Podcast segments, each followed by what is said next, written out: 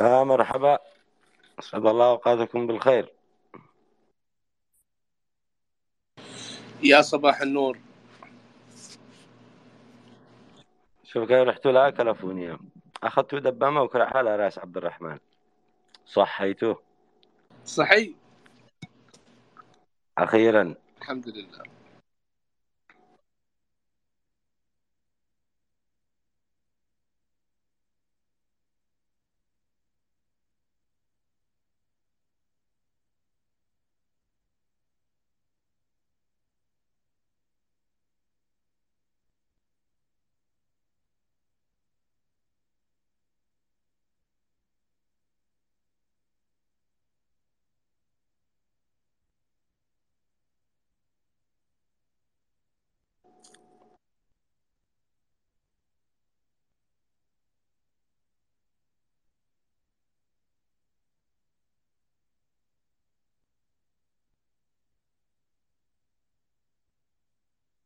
اليوم معنا حرف الباء.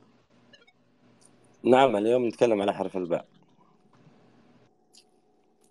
وصل عبد الرحمن وصل. يا حي الله أبو محمد.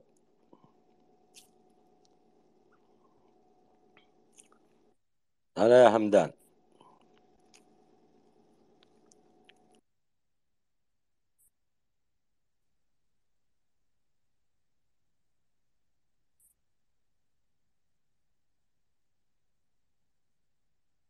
مولي هذا الليل يا مرحبا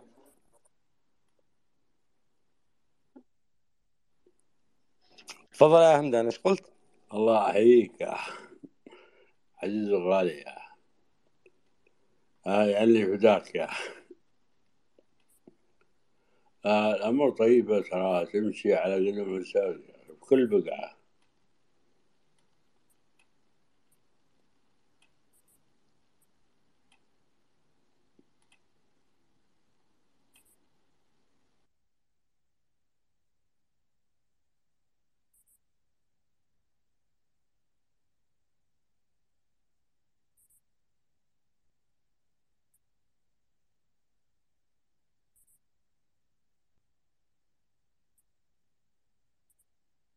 نبدأ يا أستاذ أبو صالح لأنه المساحة مسجلة أصلا.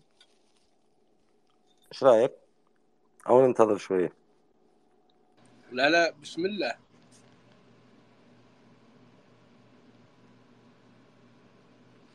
أنت معك المعجم الآن؟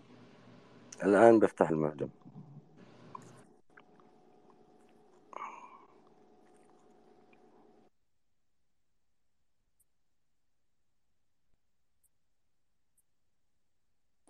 عبد الرحمن. أنا تعشيت عشيه عنتر شو ريال؟ أيوه أنا قلنا عشاء وذا ها؟ مغالطة. أنا شيء تركز؟ تركز على الكلمات فاهم لك؟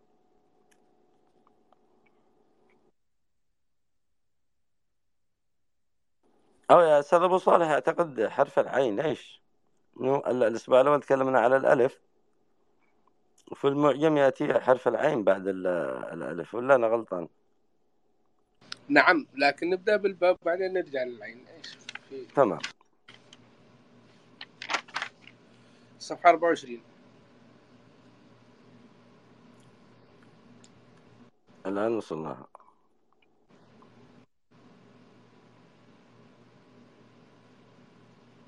تفضل. حرف الباء. وطبعا الباء هو حرف جر بسائر معانيه وهو معروف لدى الجميع. آه ثم يأتي فيما بعد اللي هو باد. أو بادي الأمر أو باد هو عام أو شيء شائع. وهذا ما زال موجود إلى اليوم. وذكر في النقوش المسندية وتحديدا جي اي واحد خمسة ثلاثة ثلاثة في السطر السابع ثم يأتي فيما بعده اللي هي بار. بئر. أو بئر. بئر. هو معروفة حتى اللحظة هي بئر وذكرت في عدة نقوش مسندية وفي ومن ضمنها RES 4194 في السطر الثاني. آه، ذكر أن رجلا قام بحفر بئر. اللي هو فيما بعد بأس. بأس. ومعناها بأساء وبأس وأذى وضغينة. وهذا ما وجد في نقوش المسندية حول هذه ال- ال- الكلمة. يعني هي- حسب حسب حسب تركيبة الجملة ولا لا يا أبو صالح؟ نعم. بأس يعني ذو بأس شديد يعني تورد ببأس. نعم. وأيضا يعني إذا كانت ضرر أو ضغينة أو أذى أيضا بس إنه حسب تركيبة ال- الجملة يعني. نعم. تفضل. والبأس عندما يكون شديد. عندما يكون الرجل شديد قد يؤذي بعضهم ويحدث فيه أذى. آه، يأتي فيما بعد البأس بعد.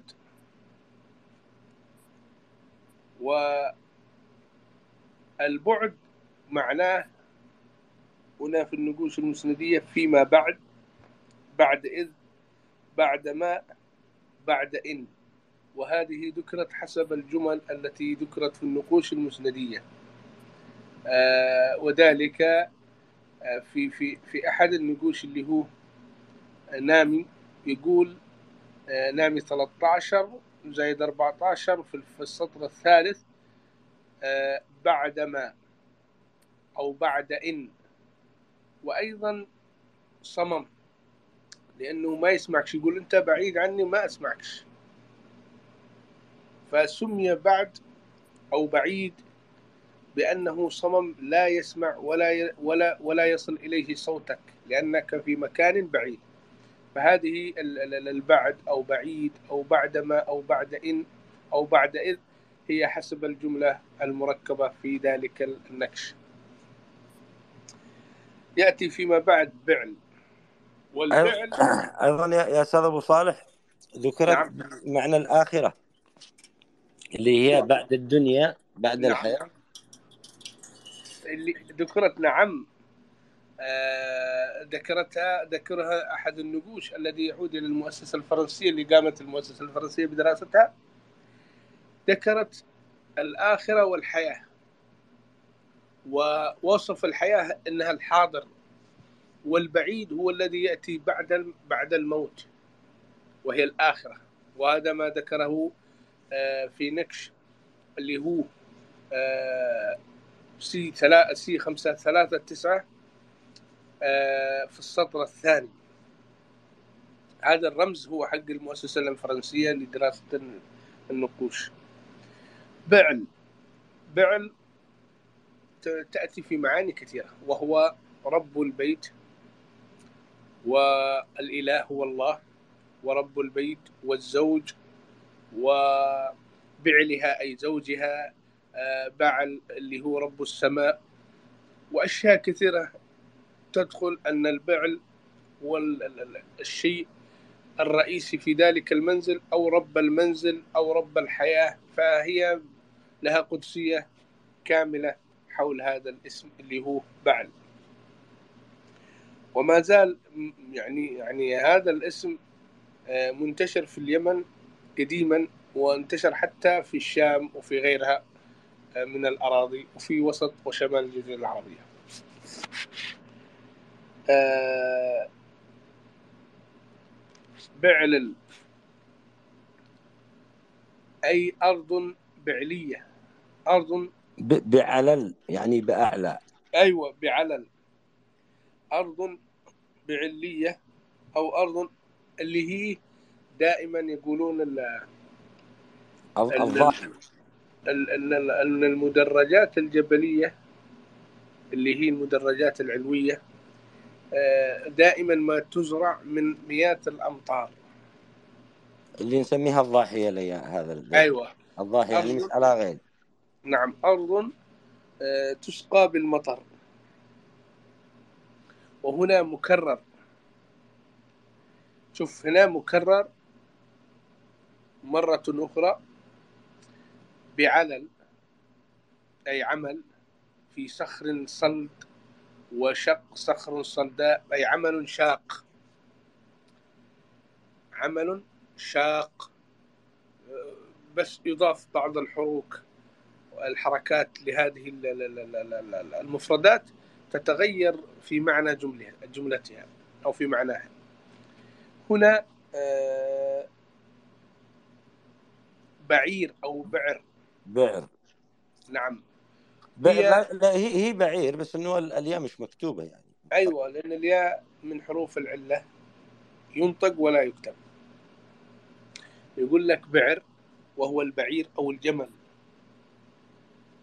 وهذا ذكر في نقش RES 4 2 2 9 في السطر الخامس. وذكر في نقوش كثيرة حول أن بعر هو البعير. بعد بعر اللي هو بعو. والبعو هو موقع عدو. أو غلب عدو. أو هجم على موقع عدو. أو هجمة على مكان فيه يمكث العدو. آه، اللي هو بعو.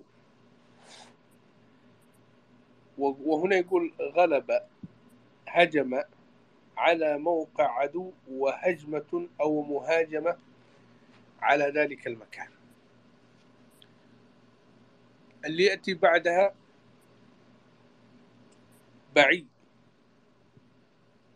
أي بعي أو بعي وهي كسبت المعركة. أي انتهت بانتصارنا على على على ذلك العدو. يعني بعو هي المضارع وبعي هي ال- الماضي. نعم. نعم. يعني خلاص. آه فيما بعدها اللي هو بدأ. بدأ ومعناها مسيء أو إساءة إساءة أولى. يعني آه، اللي هو اللي إنها بدأ. تنطق بدا يا أبو صالح. بكسر الباء. أيوة بدأ بس نعم. هو بس وهي يعني آه، ابت- آه، ابتكا يعني ال- البدء بالإساءة. نعم. لأنه هو اللي بدأ في الإساءة. إساءة- يعني هو اللي أساء أول شيء آه، فهو الذي بدأ بالإساءة. هنا يقول لك بدد أو بدد وهي مدة أو فترة وهذا ما ذكر في نكش البرتجام اثنين ثمانية ثلاثة تسعة في السطر العاشر. وأيضا ذكرت في نكش آخر وهو في آه، المؤسسة الفرنسية واحد خمسة سبعة ثلاثة في السطر الثاني أي نقد أو آه، أو عملة. هنا يقول لك بدل بدل أي أي أي تبدل مرض أو أو أو نوع من البدل. تبدل أي آه، أو قربان كفارة أو تقدم أو أو قدم كفارة ولكنه نوع من البدل أي من التبديل. وهذا ما نقش ما ذكر في نقوش عديدة منها ريكمانز ومنها المؤسسة الفرنسية. آه، بدو. بدو. ومعنى بدو أي البادية أو من يسكنون البادية. هذا ذكر في نكش آه، اللي هي المؤسسة الفرنسية.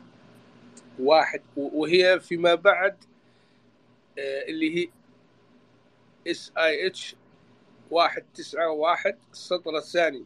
وكانت تنطق وكانت لها رمزية أخرى ولكن تم تغييرها لرمز آخر. ومعنى بدو من أجل البعض يعني يعرف أنه هناك فرق ما بين الأعرابي والبدو. هنا الأجداد كانوا يذكرون البدو بلفظ بدو وهم من يسكنون البادية. ويذكرون الأعراب هم الذين يسكنون في القرى ولا يسكنون داخل المدينة ويذكرون العرب بمفرد أعراب لأن أعراب جمع وهم من يسكنون داخل المدن وخارج المدينة. عشان الكثير يعرف لأنه بعضهم يعجن أنه الأعراب هم البدو لا هناك فرق. البدو هم الذين ذكروا في النقوش بأنهم يسكنون البادية ويترحلون من منطقة إلى منطقة. الأعراب هم الذين يسكنون في القرى ولا يسكنون داخل المدن والعرب هم الذين يسكنون في أي مكان. يعني خلاص هذولا قد هم هم. آه هنا يقول لك بذل. وهو ب- صك بذذ بذذ قبل بذل بذذ. بذل بذذ نعم. هو ال- الشيء المتشابه. أيوه. أيوه المتناسق. أو- والمماثل. أو المعادل. أيوه. هذا البذل. آه يأتي بعد. موجود بالمعجم اللغة العربية الفصحى برضو والرسول صلى الله عليه وسلم ذكر هذا الكلمة يا أستاذ أبو صالح. أيوه. بأن البذاذة من الإيمان وهي رثاثة الهيئة. قال الكسائي هو أن يكون الرجل متقهلا رث الهيئة.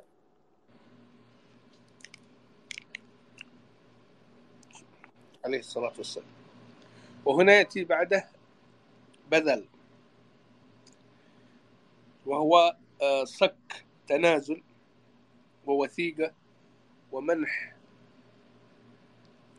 وف يعني ومنح وأعطى شيء ما. هذا بذل حسب ما ذكر في في عدة نقوش ومنها F. 30 في السطر الخامس وأيضا CIH 609 في السطر الخامس. وأيضا في نقش آخر آه، ذكر في CIH 540 في السطر الثاني عشر. نعم بذل بذل بذل يعني ما لغة باللغة العربية الفصحى نفس المعنى منح نعم. يعني أعطى كل ما لديه. بذل كل شيء. بذل جهده يعني أعطى كل قوته. لقد بذلت حتى أعطيتك هذا. نعم نعم. يأتي فيما بعد اللي هو بضع أو بطع. إيش هو ذا للنعيوني بضع. بضع. طبعا بضع هو فرض جزي جزية آه، أو أو أو أمر آه، يعني أو أمر أو رسم أو جرح أحدا جرحا قاتلا.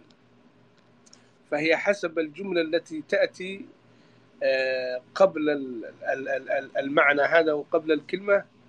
يعني مثل فلان ابن فلان بضع فلانا أي فلان ابن فلان جرح فلانا. ولا هنا يقول لك فلان ابن فلان أعطى آه، أو أو فرض بضع يعني فرض الجزية على ال- ال- المنطقة الفلانية. ومعناها فرض جزية على أحد أو أمر أو رسم أو جرح أحدا جرحا قاتلا. يأتي فيما بعد و- بغي و- وأب- وأبضع يا أبو صالح أبضع أرض تابعة للمدينة. لمدينة ما. أبضع أيوة أرض تابعة لمدينة لأنه فعلا تحت ذكرت آه، بضع. وأبضع. وأبضع هي جمع بضع. نعم. هنا يقول لك بغل. والبغل هو معروف. هو ال- ال- ال- أعزكم الله هو الحيوان. المعروف لكل للجميع. آه اللي هو بعدها بهاء. بهاء. بهاء وهو دخل ودخل على امرأة في نفاسها أو أوغل بهذا أو كبير أو عظيم أو غريب أو أجنبي أو هذا فلان بهاء. بهاء دخل على امرأة في نفاسها وهذا شيء يعني معيب. في الحضارات اليمنية من من بهاء من البهتان يا أبو صالح. نعم. من البهتان فعلا. هنا يقول لك فيما بعد اللي هو بهط آه، بهب بهط أعتقد هذه تاء أو ثاء بهط والله أنا ما أشوف. أت- آه. ارجوك أرجوك.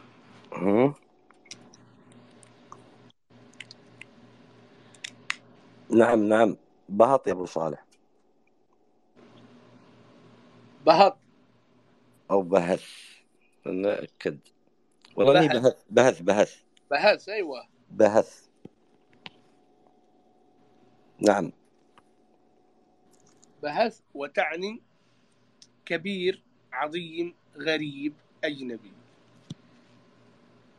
بهث وذكرت في CIH 320 في السطر الخامس ومعناها كبير عظيم. آه بخر بخر اللي هو بخور لأنه الواو من حروف العلة. آه ينطق ولا يكتب وذكر بلفظ بخر وهو البخور الكا اللي كان مشهور لدى حضارتنا اليمنية القديمة. اللي تحت اللي هو بخض بخض. واللي هو دخل أو أغار على أو وثب على أو اقتحم أرض. عدو. لقد بخض فلان أي لقد اقتحم فلانا تلك المنطقة. وهنا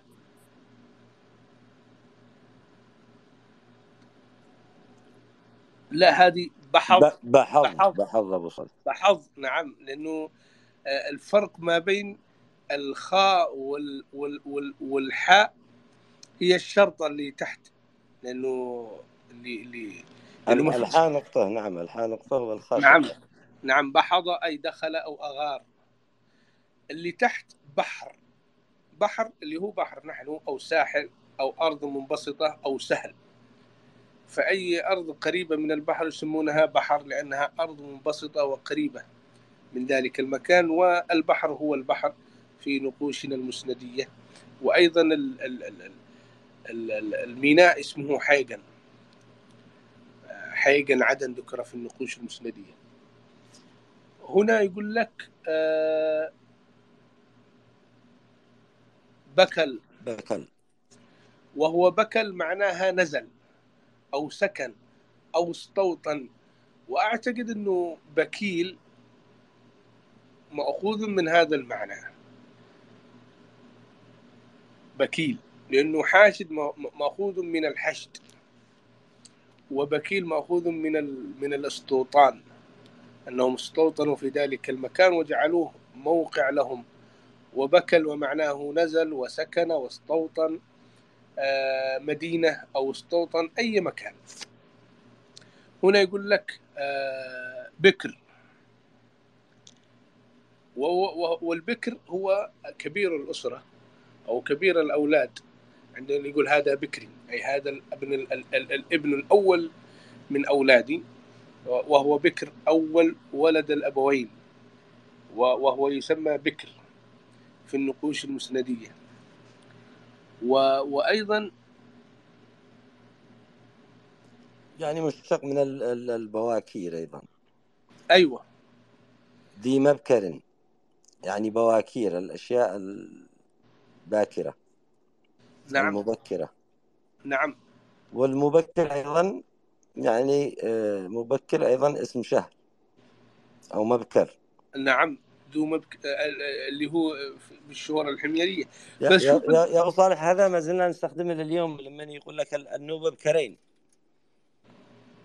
أعتقد عرفت كيف؟ يوم يقول لك النوبة ب- يعني هنا شوف هنا يقول لك آه، زمن أوائل الغلال والثمار. هذا الشهر كان يسمى المبكر هو زمن أول الغلال والثمار وهو اسم لشهر. آه، وهذا يعني ما زال اليمنيين محافظين عليه إلى يومنا هذا. تفضل. نعم. شوف الاسم اللي بعده بلد. بلد. وهو البلاد أو الموطن للإنسان. يقولون بلاد فلان أو بلد فلان. هذا حسب آه، النكش البرتجام اثنين أربعة ثمانية أربعة في السطر الرابع يذكر أن البلد هو الموطن أو البلاد. بلح والبلح هو معروف للجميع وهو نوع من التمر. آه، نوع من التمر اللي هو البلح. آه، بلل وهو الخير الوافر. وكثرة أف... والكد... وهو كثير الأفضال وهو البلل. وأيضا الإسراف والإفراط في الخطأ. الإسراف من يقول لك يا أبو صالح إنه خطاك لابسك من راسك من ساسك راسك. والبلل شوف أنت تبلل بالماء كيف يكون من راسك لا. نعم مالك تبللت. نعم. يعني شيء شامل. نعم. البلق البلق هو حجر آه، كلسي موجود وسمي جبل البلق اللي في محافظة مارب لأنه آه، توجد فيه نوع من هذا الحجر اللي هو مشهور وهو الحجر الكلسي آه، اللي كان اللي أخذ منه ما بني في معبد أوام وبران ووعال وحرونم. وأيضا معبد يحيى بإفريقيا في القرن الأفريقي في إثيوبيا وغيرها. هنا يقول لك بلط والبلط هو نوع من الزلط. أعتقد ان تعدينا بلت صح؟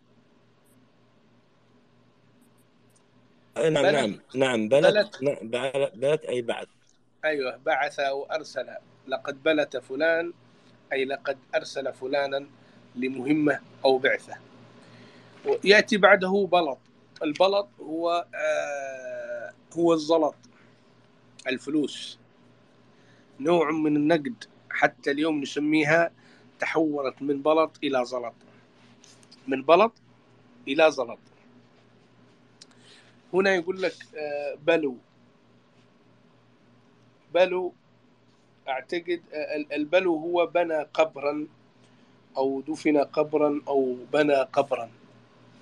اللي هو من بلو البلد نعم. من من البلاء من البلوى. نعم مربوط بالقبر وهو من البلاء. نعم. نعم من البلوى. هنا يقول لك بنو. آه، بن. والبن هي في معنيين. بن فلان أي ابن فلان. مثلا عنتر ابن فلان الفلاني. فهذا يدخل في النسب. وعنتر بن العود. أي عنتر من العود. فهي تدخل آه، البن في من وفي بن. في اللهجات اليمنية القديمة. قد يقول فلان بن صنعاء. أي فلان من صنعاء. أو فلان بن أحمد. أي فلان ابن أحمد. فهي تدخل بن ومن. فهي في معنى واحد. وجمعها بنو. أيوة. بنو وبني. بنو ابن بنت ولد حفيد سليل عق عق ع- آه فرد من عقبة جماعة عقبة. أو عاقبة وفرد من جماعة أو عشيرة أو قبيلة. بني أي بني شاد آه، بني أي شاد بناء بنية بناء تشييد. وأيضا من القبيلة أو العشيرة يقول من بني فلان. آه، بعدها بق بق بقم. بق هي مادة تصنع منها آه، دمى أو تماثيل. الله. طبعا هذه للأطفال. وأنا قرأت عن هذا الموضوع أنه كانوا في في فترات قديمة كان اليمنيين يصنعون دمى دميات يلعبون فيها الأطفال. ووجدت بعض ال- ال- ال- الدمى اللي مصنوعة من الخشب. تعود إلى تلك الحضارة الفترات القديمة وتكلموا عنها. أنهم كانوا يصنعونها من مادة تسمى البق. آه، وكانوا يعني يصنعون الدمية وإلى آخره. هنا البقل. البقل هو معروف للجميع وهو الزرع أو الغرس أو أو شيء من الأشياء اللي تغرسها. وعندنا آه، آه، أكلة ناكلها و- وهي نوع مثل البقل والكراث وهذه الأمور. ما زالت إلى اليوم نحن نسميها بالبقل بقر. البقر معروفة. اللي هي اللي هي آه، معروفة. أو وهنا يقول لك بقرة. هناك فرق ما بين بقر وبقرة. بقرة أي حفر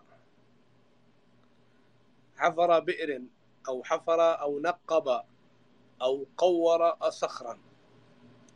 آه، أستاذ تجي حتى بمعنى بقر البطن أو ما إلى ذلك.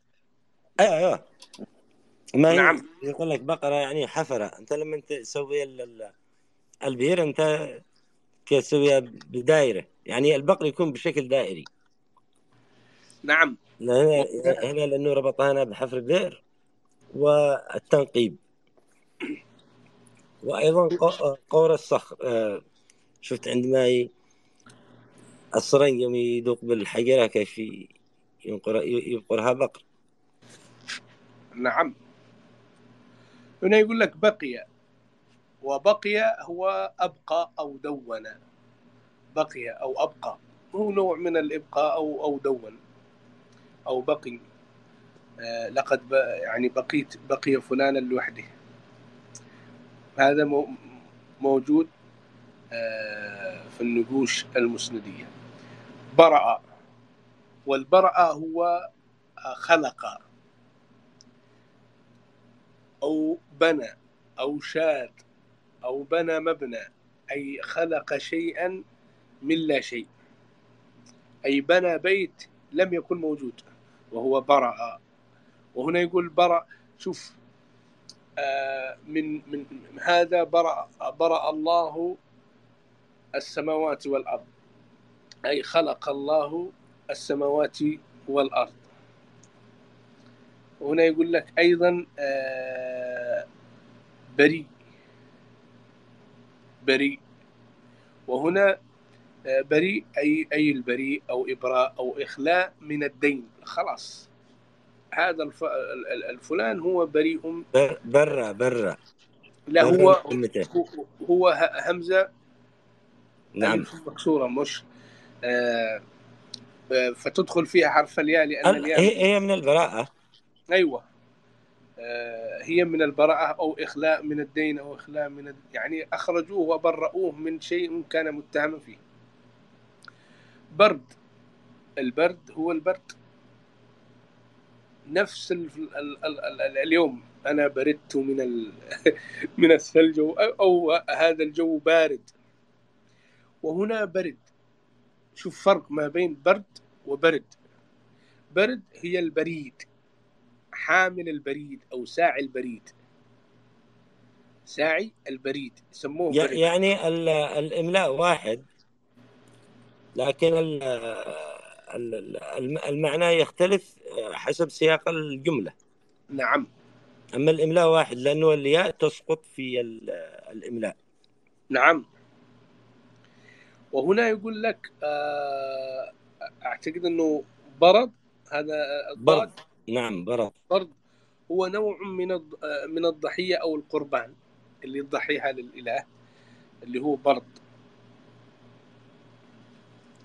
هنا يقول لك آه، برج. برج برج. برج أيوه. اكتسب تملك حاز آه، ملك مال مكتسب و وهي من نوع من الاكتساب أو من الامتلاك. هذه يعني ما زلنا محافظين عليها أيضا يا أستاذ أبو صالح. بمعنى أيوة. أنا لو أتدين منك وأشتري مثلا بيت هذا البيت قد يكون ما بين المديونية وملكيتي لكن عندما أدفع لك كامل الدين اللي علي بركتك. خلاص أصبح ملكي مكتسبي. نعم. لوحدي. آه، برهن برهن برهن ومعناها برهان. والبرهان هو الشهادة. أو أشهد عليه. طبعا برهن ذكر بهذا اللفظ برهن لأنه الألف من حروف العلة ينطق ولا يكتب في في في اللهجات اليمنية القديمة وهو بينة أو شهادة أو برهان ومعناها برهن برهن أي برهان. آه برح. برح وهو جار آه، بلا ضابط أو سائب. يعني هذه البرحة. فالت يعني فالت إنسان فالت. ماشي مع هذه يضبطه. لا حول. مثل البرحة اللي ما حد داري حقت مين. يعني لا هي سلمت ولا هي يسموه برح. و برك. برك هي البركة. البركة الماء. لا ال- البركة بركت. أيوه. آه، هنا وهنا يقول لك آه، برك. اللي هو بارك أو أو بورك أو تبارك. اللي هو برك. أيضا هي مذكورة بهذا الصفة بنفس المعنى يا أستاذ أبو صالح. نعم ويوم الأربعاء. وتبارك. ويوم الأربعاء نسميه نسميه يوم البرك.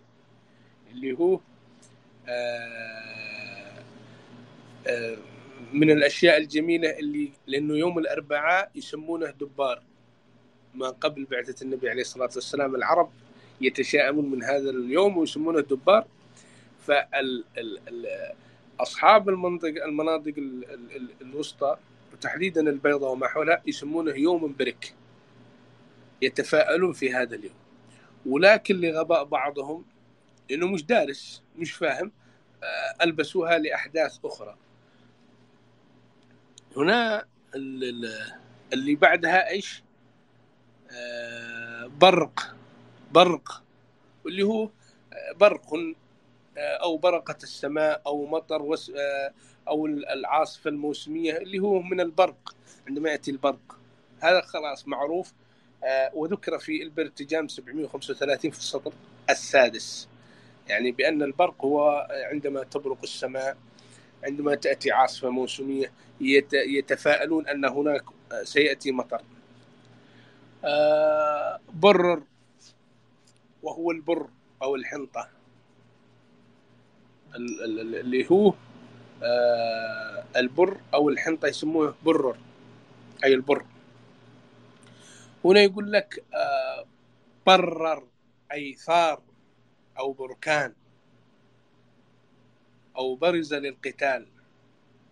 أي شيء من ال من من ال من الأشياء التي آه الواضحة الأشياء الواضحة القوية القوية والساخنة. لأنه القتال شيء ساخن البركان شيء ساخن يعني شيء قوي آه اللي هو برر و أو برز للقتال. وهنا يقول لك بر برر وهو آه، بر أو بفرض أو واجب أو أبر أو فرضا أو حسب الجملة التي تأتي قبلها وبعدها تعرف معنى هذه الكلمة. آه، للي يريد أن يعرف المفردات هذه. بعدها نذهب إلى آه، برط لا اللي هو آه أبو صالح يا عنتر خلوني اتحاكى كلمة. تفضل تفضل. استاذنا الغالي أبو صالح السلام عليكم عبد الرحمن. الشيخ عنتر واسمي يا مرحبا. تبع اليماني أبو مالك رشاد دكتور أبو شعل يا هلا أبو صالح أنا الحين محكم بين اثنين. هل في إيش معنى آه حريم؟ لأن في قرية اسمها ذي حريم. ذي الحريم. ممكن تفضل تقول لنا أي شيء معنى ذي حريم. شكرا لكم. لأن البعض ترجمها يعني بالعربي حريم. وأعتقد ذي حريم ما في في العربية ذي.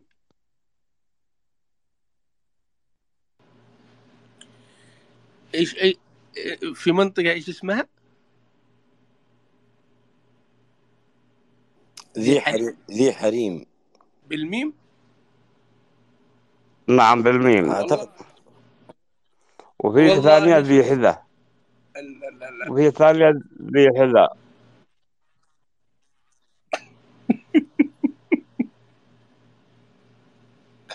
ذي حذاء هذا اللي سماه هذا منتقم. طبعا ذي حريم هي لها عدة معاني. آه، منها المكان الذي لا يمكن أن يتم العراك فيه ولا يمكن التساوم فيه ولا يمكن الدخول أي إشكالية في هذا المكان. ومنها أخذت اسم المرأة من هذا المسمى وهو نوع من التحريم إدخالها في المعركة إدخالها في أي إشكالية تحدث بين جميع الأطراف فسمي بمنطقة حريم أو حري. وهو المكان الذي لا يمكن أن تدخل فيه أي مشكلة ما بين جميع الأطراف. فهذا المكان آه، محرم فيه القتال محرم فيه الإشكالية ما بين جميع الأطراف فالكل يعيش فيه بحياة سليمة. ولهذا أخذت اسم لما تقول حريم. الحريم هي أيضا لا تدخل في الثأر. لا تدخل في العراق لا تدخل في جميع الأشياء ولهذا حرمت حرمت أن تدخل في جميع الإشكالية التي يختلقها الرجل. ولهذا البعض يقول الاسم ليش سموته حريم؟ آه، اسم لا. افهموا إلى المعنى. عندما سموا أجدادنا بحرمة أو حريم بأنها محرم بأنها ليس لها دخل في كل الإشكاليات التي أنا سأصطنعها كرجل. ولا يمكن لأي أحد من جميع القبائل أن يتطاول على المرأة أو يدخلها في الثار أو يدخلها في جميع الإشكاليات التي تحدث ما بين القبائل. فلهذا أدخلت من المحرمات التي لا يمكن التساوم أو القتال أو أو إلى آخره. فهذه المنطقة هي بعيدة. كل البعد عن الأشياء القتالية أو الإشكالية أو أو أي شيء متصارع فيه. تحياتي لك. أما الاسم الثاني ذو حذاء. هذا منتقم. الله يرحمه. الله يرحمه ده إيش نقول؟ عنده شيء ثاني الأخ جمال ولا نكمل؟ قد نزال وين كنا نحن؟ برد؟ كنا برت برد. بر... قبل ال... كنا ب... أنا لاني قفزت برت أي ال... نعم. آه، برت شن... شنقم يعني عقد مقاولة. آه، هي هي برت أو برت نعم. برت هي عقد أو مقاولة. آه، هذا برت اللي هو بعدها برث. برث أي مكان موضع موقع. وما زلنا نقول لقد برث في يعني لقد وجد في مكان فلان أي برث في في المكان الفلاني أي ظهر أو أو أو شفناه في الموقع العسكري أو الموقع آه، الفلاني. نوع من من الظهور اللي هو برث. وبرث هو آه، اللي هو اللي هو سوى يعني رسع الأرض أو سوى يعني إيش يسموه؟ رسعها. رسعها وجعلها أرض مستوية جاهزة للبناء أو جاهزة لأي شيء. آه، هذا برث. وبرث أي ظهر أو أو شاهدناه في الموقع الفلاني أو حصل كذا وكذا. برو أو برو اللي هو نوع من الولد. فلان بر فلان. أي فلان ابن فلان. الموجود الجديد يا أبو صالح. وبر مشتقة من البراءة. نعم. الذي يولد يعني يولد بريء طبعا. نعم. نعم. و و وهنا يقول لك بر هو ولد ومولود جديد. وعند في بعض الأنساب يقول فلان بر فلان أي فلان ابن فلان. وأيضا هنا آه، بروا أو- برأوا أو بروا. هي غير ال- ال- ال- ال- الأولى. وهنا براءة ذمة. اي أي برأ ذمته أمام ما كان يحمله. يعني مثلا عنده دين عنده شخص يعني يعني آه، جرح شخص فذهب ليستسمحه. فهنا برأ ذمة وبرأ أشياء كان هو يعتقد أنها تؤنبه. فذهب ليأخذ ال- ال- ال- السماحة من ذلك الرجل فبرأه أو أو أو سامحه.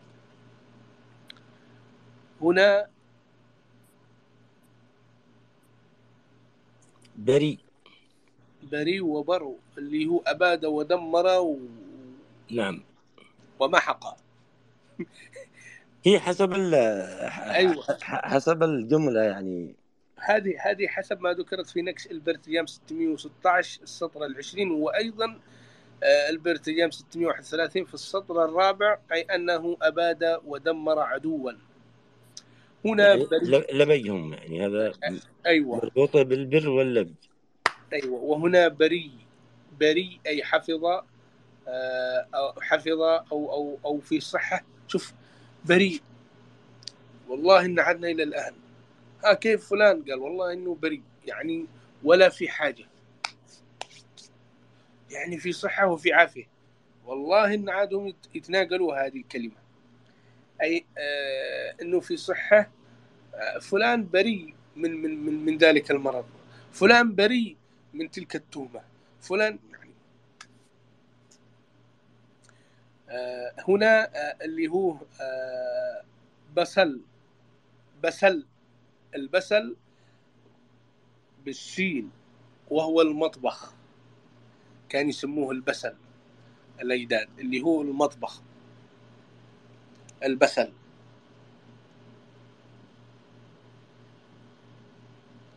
والبشر. و و وال والبشر. بشر وبشر هم الأناس اللي هم ناس بشر.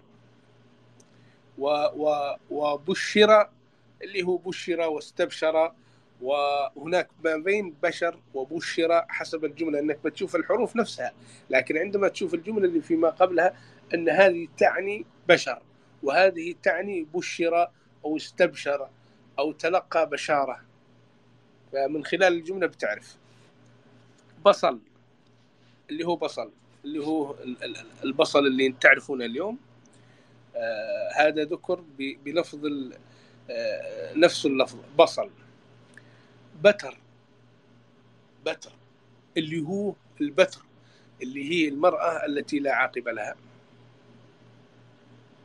اللي هو المكان اللي ما فيش فيه حياة. هذا المكان مبتور. أي هذا المكان ما فيش حتى فيه مقومات الحياة.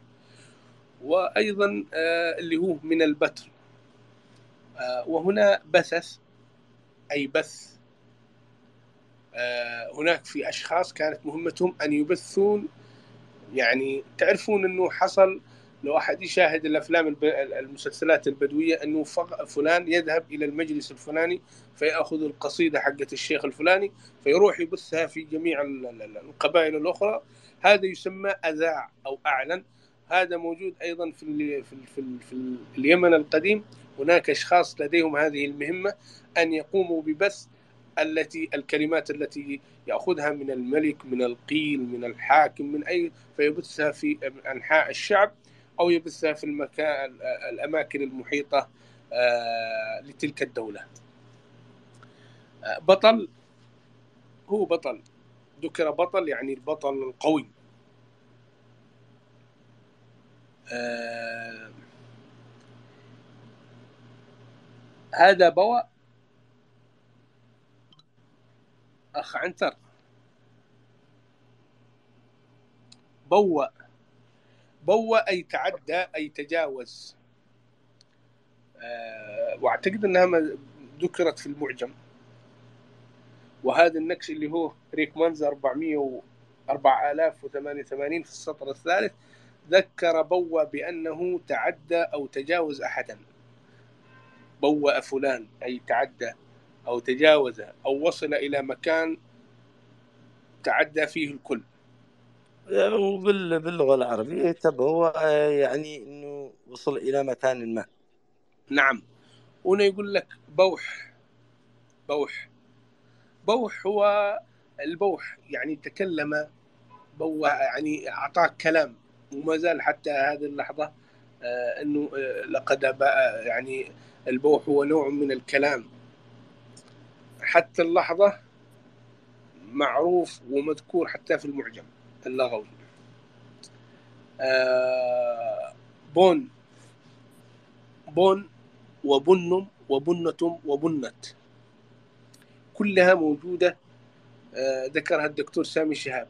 البون وبنة وبنت وبنم وهو نوع. شجرة البان وأيضا شجرة البن. شجرة البان وشجرة البن. وذكرت في نقوش المسندية التي على الصخر وذكرت في الزبورية آه، المكتوبة على عسيب النخل. آه، هنا يقول لك بور بور بور يا أبو بور أو بور لأنه البور ال- اللي خلاص انتهيت. كنتم قوما بورا فكنتم قوما بورا. نعم. اللي نعم هو اللي هو اللحد. خلاص انت وصلت إلى مرحلة اللحد والقبر. أسفل السافلين. نعم. ما منك فايدة. آه، أنت ما شفت إنه يقول اليوم السوق بوره أيوه يعني لا شيء. أيوه. السوق بور أسفل هذه السافلين. نعم هذه موجودة. اللي هو آه، وفي القرآن يعني عندما ذكروا المشركين قوم بورا. نعم. قوم لا شيء. هنا يقول لك بيع. بيع هو بيعة. وأيضا في في في نقوش أخرى ذك- ذكرت البيعة بأنها أيضا كنيسة. إن الكنيسة بعت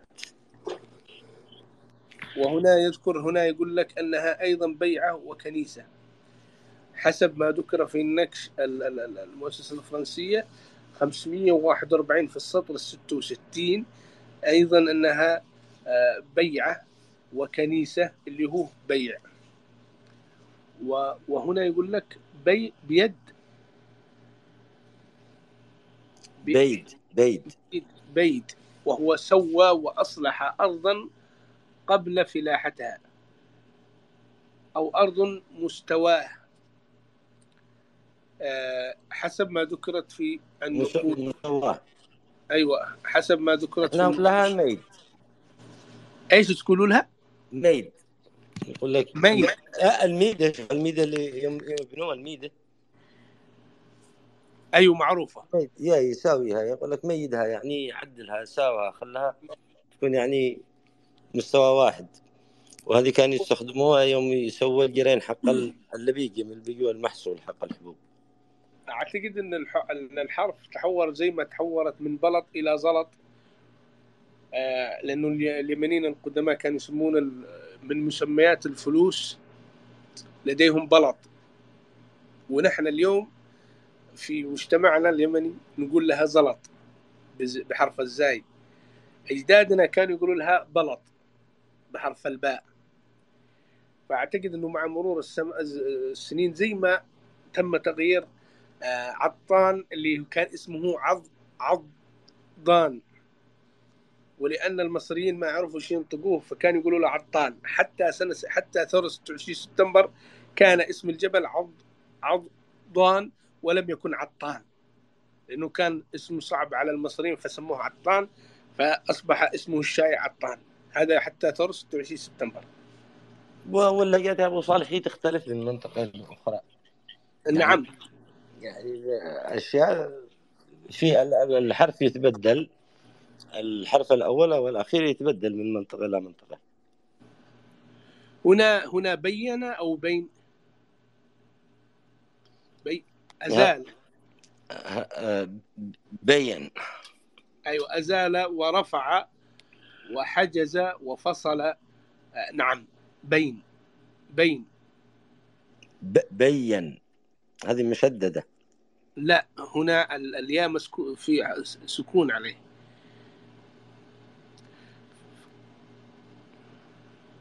وليس مشدد. ال- الت- التبيين يا أستاذ أبو صالح شوف آه، معناها أنه أزال. أي أظهر يعني أزال الشيء بين. عرفت كيف بينه؟ نعم. حجز فصل الحد. يعني بين مثلا عندما تفصل آه، بين اثنين أخوة بمشكلة أو هذا أنت الآن وضحتها. بين مي اذكرها بين. بين اثنين أخوة. يا. وهي اسمها بين وليس بين؟ هنا بين. هم. يعني ح- وضع بين أخوة. أي أي وضع حاجز بين بين أخوة. بين أخوة. مش بي نعم.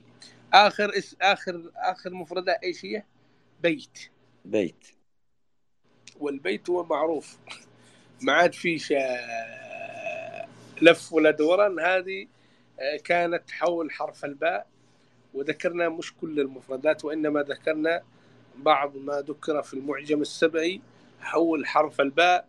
وبينا لكم أن المفردات التي كانوا يتكلمون فيها الأجداد هي ما زالت حتى يومنا هذا منتشرة في لهجاتنا سواء داخل اليمن أو في بقية جزيرة العرب أو حتى في الوطن العربي منتشرة آه، جميع تلك المفردات. تحياتي لكم وننتقل إلى المداخلات وموضوع آخر. تفضل يا أخ عنتر. ال- يعني من الكلمات التي ذكرت هناك يعني مشتقاتها أيضا موجودة بالمعجم. وأيضا يعني مقاربه انه اللي ذكرناها هي كانت ال- الكلمات المهمة والشائعة في النقوش. مثلا بيت أبو صالح في منها مبيت. عرفت كيف؟ يعني المشتقات حقها. بيت ومبيت و... يعني فهم كان عندهم نفس ال- ال- اللغة اللي نتكلم بها اليوم إلا أنها قديمة شوي. بس هذا علشان ي... علشان يعرف لو نضيف حرف ثاني لأنه والله مفيد جدا. مع أنه بالأسف أنا ما ما أشوف أحد تحت. إلا ثلاثة لا. بس إحنا ثلاثة. شوف. إذا مجهز يا أستاذ أبو صالح. لا لا. هي لا قد فتح عندي يا عبد الرحمن الحين هي فتح مجهزة. هي مجهزة لكن عندما تكون كل حرف حرف يكون شيق لكن عندما تذكر تسرد يكون ممل. لكن كل أسبوع نذكر حرف كل أسبوع نذكر حرفين آه، بيكون ممتع. إحنا ذكرنا ال- ال- ال- المساحة ال- أو قبل أسبوعين حرف الألف أو قبل أسبوع و- والآن حرف الباء ثم ننتقل إلى حرف آه، التاء أو الحرف العين لأنه حسب الترتيب اللي موجود. وهكذا. جزاك الله خير يا أستاذ أبو صالح أمتعتنا والله. إذا الله في شباب الله يحفظك. إذا في شباب يطلعوا أنا مش شايف أحد يا عنتر طلعهم. أي أي واحد يطلب المايك. نو أنا أشوفهم كلهم. سمعت تويتر خربان والله. أنت سمعت إيش قال وين الأخ رشاد أنت سمعت إيش قال الدكتور حول إيه المقة طيب يا رشاد قد رسلت لك؟ الدكتور مبسوط مهتم إيش قال آه، حول الإله المقة والله كلام كبير جدا. قال المقة ولا نوقف عشان لا ي... آه، إيش يعني؟ فسر بتفسير من من, من أساتذة ودكاترة حيف يعني حول هذا الاسم العظيم القديم. لكن الاخ رشاد أباه يطلع عشان أنا أنا اللي ارسل لك الطلب أنا إيش اللي يوصلك طلب يا رشاد. قال ما فيش مايك. أيوه. يا حيا. حيا حيا. حبيبي رشاد. آه رشاد. رشاد معانا؟ أنا ما أشوفه رشاد معانا؟ أيوه أيوه موجود. خلنا نطلع أطلع أطلع وأرجع. أخ رشاد. لا لا لا تطلعش لا تطلعش. حتى لو تطلع وترجع إيه اطلع بس رشاد افتح المايك. ما أدري. شكل عنده إزعاج. اخ رشاد شوف ال- المقاه يقول لك هو اسم علم مركب من مقطعين. هما إيل ومقة وهو اسم إله مملكة سبأ الرئيسي وهو أحد أبرز الآلهة البانثيون السبعي الذي احتل فيه الإله عستر مركز الصدارة بوصفه الإله الأعلى لاتحاد القبائل التي كونت مملكة سبأ وتباينت آراء الباحثين حول تفسير هذا الاسم فمنهم من يرجح أنه الإله الأمار؟ ومنهم الدكتور مطهر بن علي الإرياني. ومنهم من يقول أنه بمعنى المتكلم؟ ومنهم من يعتقد أنه المطعم؟ ومن هو المعتقد أنه المرضع اللي ينزل المطر ومنهم من يقول أنه الحامي؟ ويفسرونها بأن إلمقه بأنه إله عظيم. ويؤيده ذلك الدكتور أحمد فخري. ما سمعت الأخ رشاد عشان أكمل. ما فتحش المايك؟ إذا نوقف لأنه في شيء خاص فيه. نحول الموضوع الثاني حتى يفتح رشاد المايك. آه يقول لك ما فيش عنده خيار للمايك بالرغم إنه أنا بالرغم إنه الآن يعني عنده مايك. اذا هذا من عندما أخذ تويتر عجن أم الأسلاك شكله. يا تويتر من أمس يا أبو صالح في مشكلة كبيرة. لا هذا شكله راح يعجن الأسلاك و...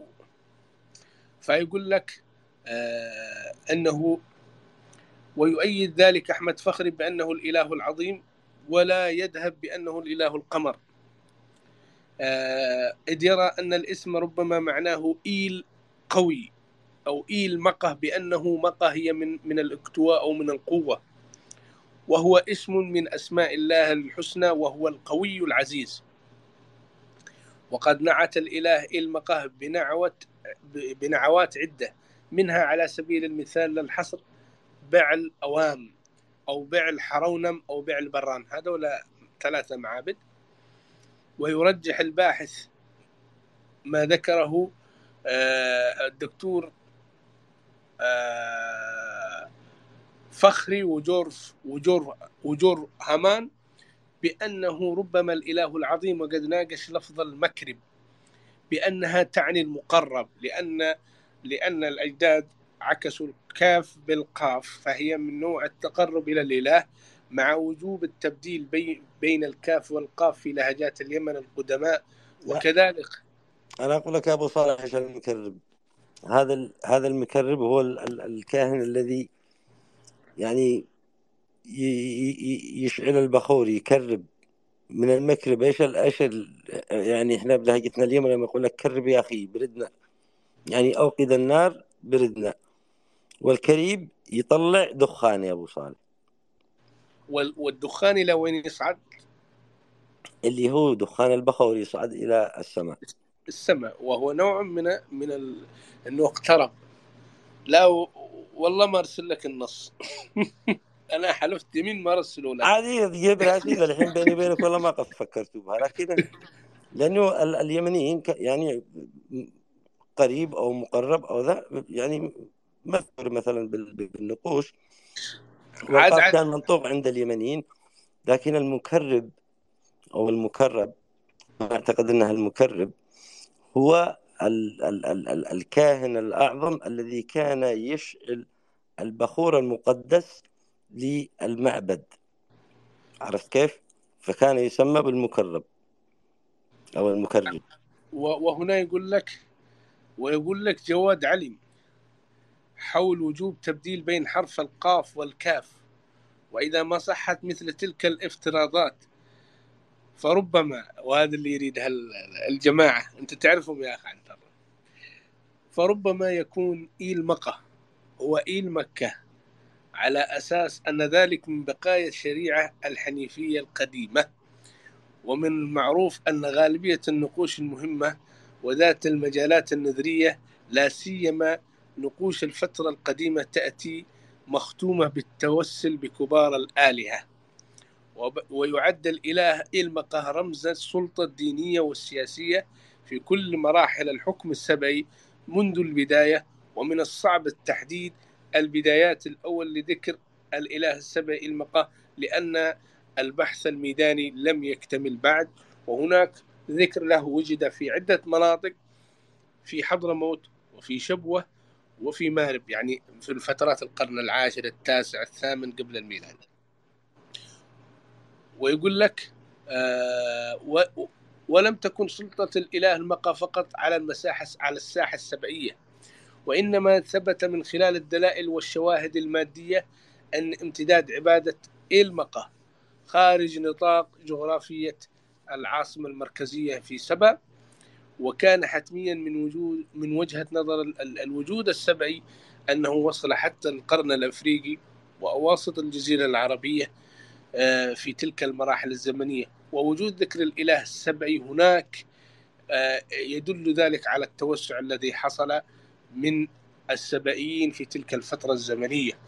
وامتدادا طبيعيا لشرعيتها وفقا لعوامل وظروف معينة آه، ويستبعد الباحث فكرة السيطرة العسكرية وإنما تم ذلك نظرا للتبادل المصلحة معينة جعلت من مهاجرين العرب الجنوبيين ألا إلى بلاد الأحباش الذين أسسوا هناك مملكة دعمت أي أنهم في بداية الأمر ذهبوا كاستطلاع ومن ثم عندما تأكدوا قاموا بالسيطرة وحكموا تلك المناطق. هذا إلمقة والأخ رشاد ولا فتح المايك ولا تفضل يا أخي. أضحك أنا بدل يا أضحك أنا بدل. في مناطق في اليمن كثيرة بتقول آه، القاف كاف. يعني مقة قلت مكة. قلت لك. هذا يا أبو صالح. يعني هل ممكن تكون مقة آه الم... إيل مقة تكون إيل مكة؟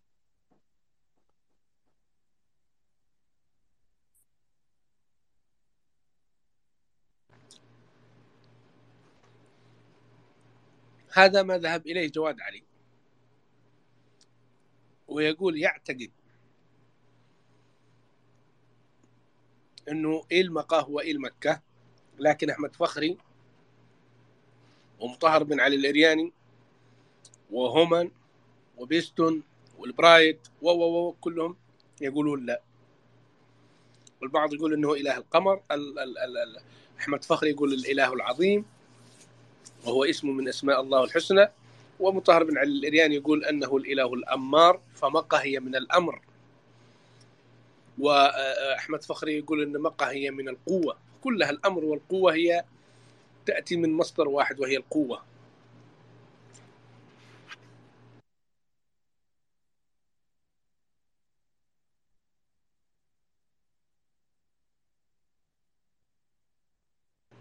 اخ رشاد سمعنا صوتك. ما أدري ليش رشاد بالذات ما قدر يشوف المايك. التبع التبع يا تبع عندك شيء؟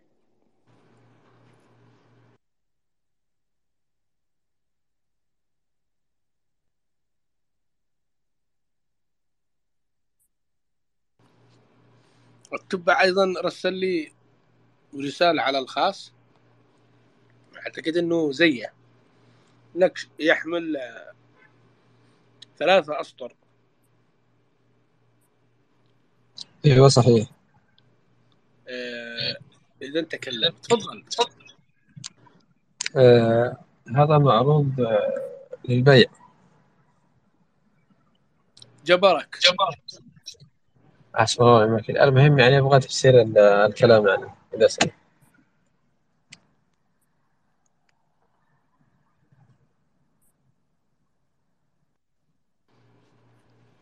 معروض للبيع؟ معروض للبيع. أيوه. وين؟ عاد هو مهرب خارج اليمن أصلا.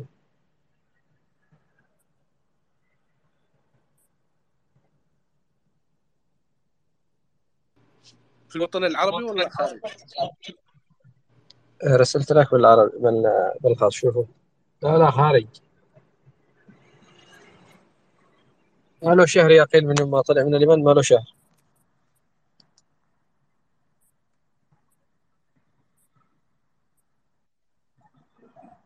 ما شاء الله يا أبو صالح. نعم. نعم تتذكر ال- المنظمة الشيء الأمريكية ما أدري من اللي كانت قبل حوالي ثلاثة شهور في مأرب تصور جنب ال- الأحجار النقوش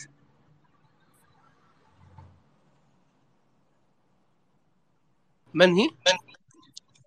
تقريبا هي أمريكية.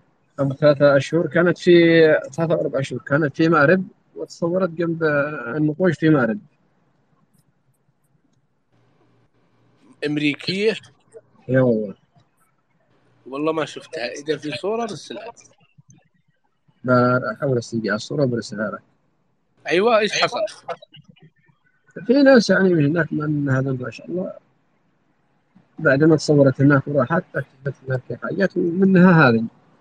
وأخذت معاه كثير. وكان في واحد من هناك يعني أنا أعرفه اللي دائما هناك. صور لي حاجات كثير ورسلها. الحين بشوفها معروضة بالخارج. بركات بركات المسؤولين في مارب يعني ما خرجت إلا وج- أخذت معها ما يحتاج. في ناس يعني كمان أنت عارف. سهلوا الطريق والخروج وجابوا لها كثير الحمد لله. الواحد يحمد الله على هذه النعمة اللي نحن فيها. معنا دولة. الواحد يحب يده قفاه على هذه الدولة. والله وحموها للمطار وبعدها كم سيارات وودعوها.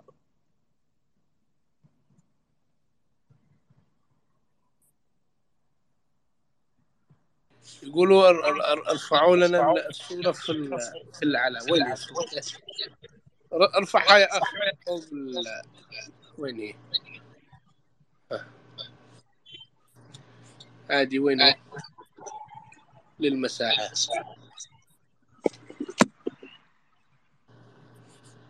الصورة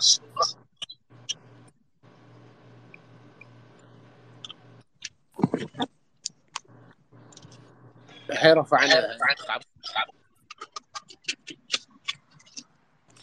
مكونة من ثلاث أسطر حرف الزاي والياء والدال والميم. وفي السطر الثاني حرف الباء والنون. شرطة. قراءة. وحرف الزاي قراءة. والحاء خلاص بطل أفدي قلبك كون سكروا المايك. هذولا. كتبته كتبته الله يسعدك. أبو صالح. آه، تيدم ابن ذس حوض. ذس حوض. تي تي تيدم ابن ذس حوض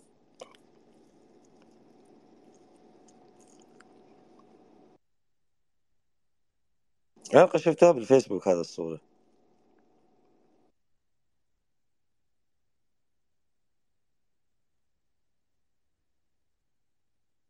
أعتقد بصفحة علي ناصر جوال يا أبو صالح بال شو اسمها هذيك الصفحة؟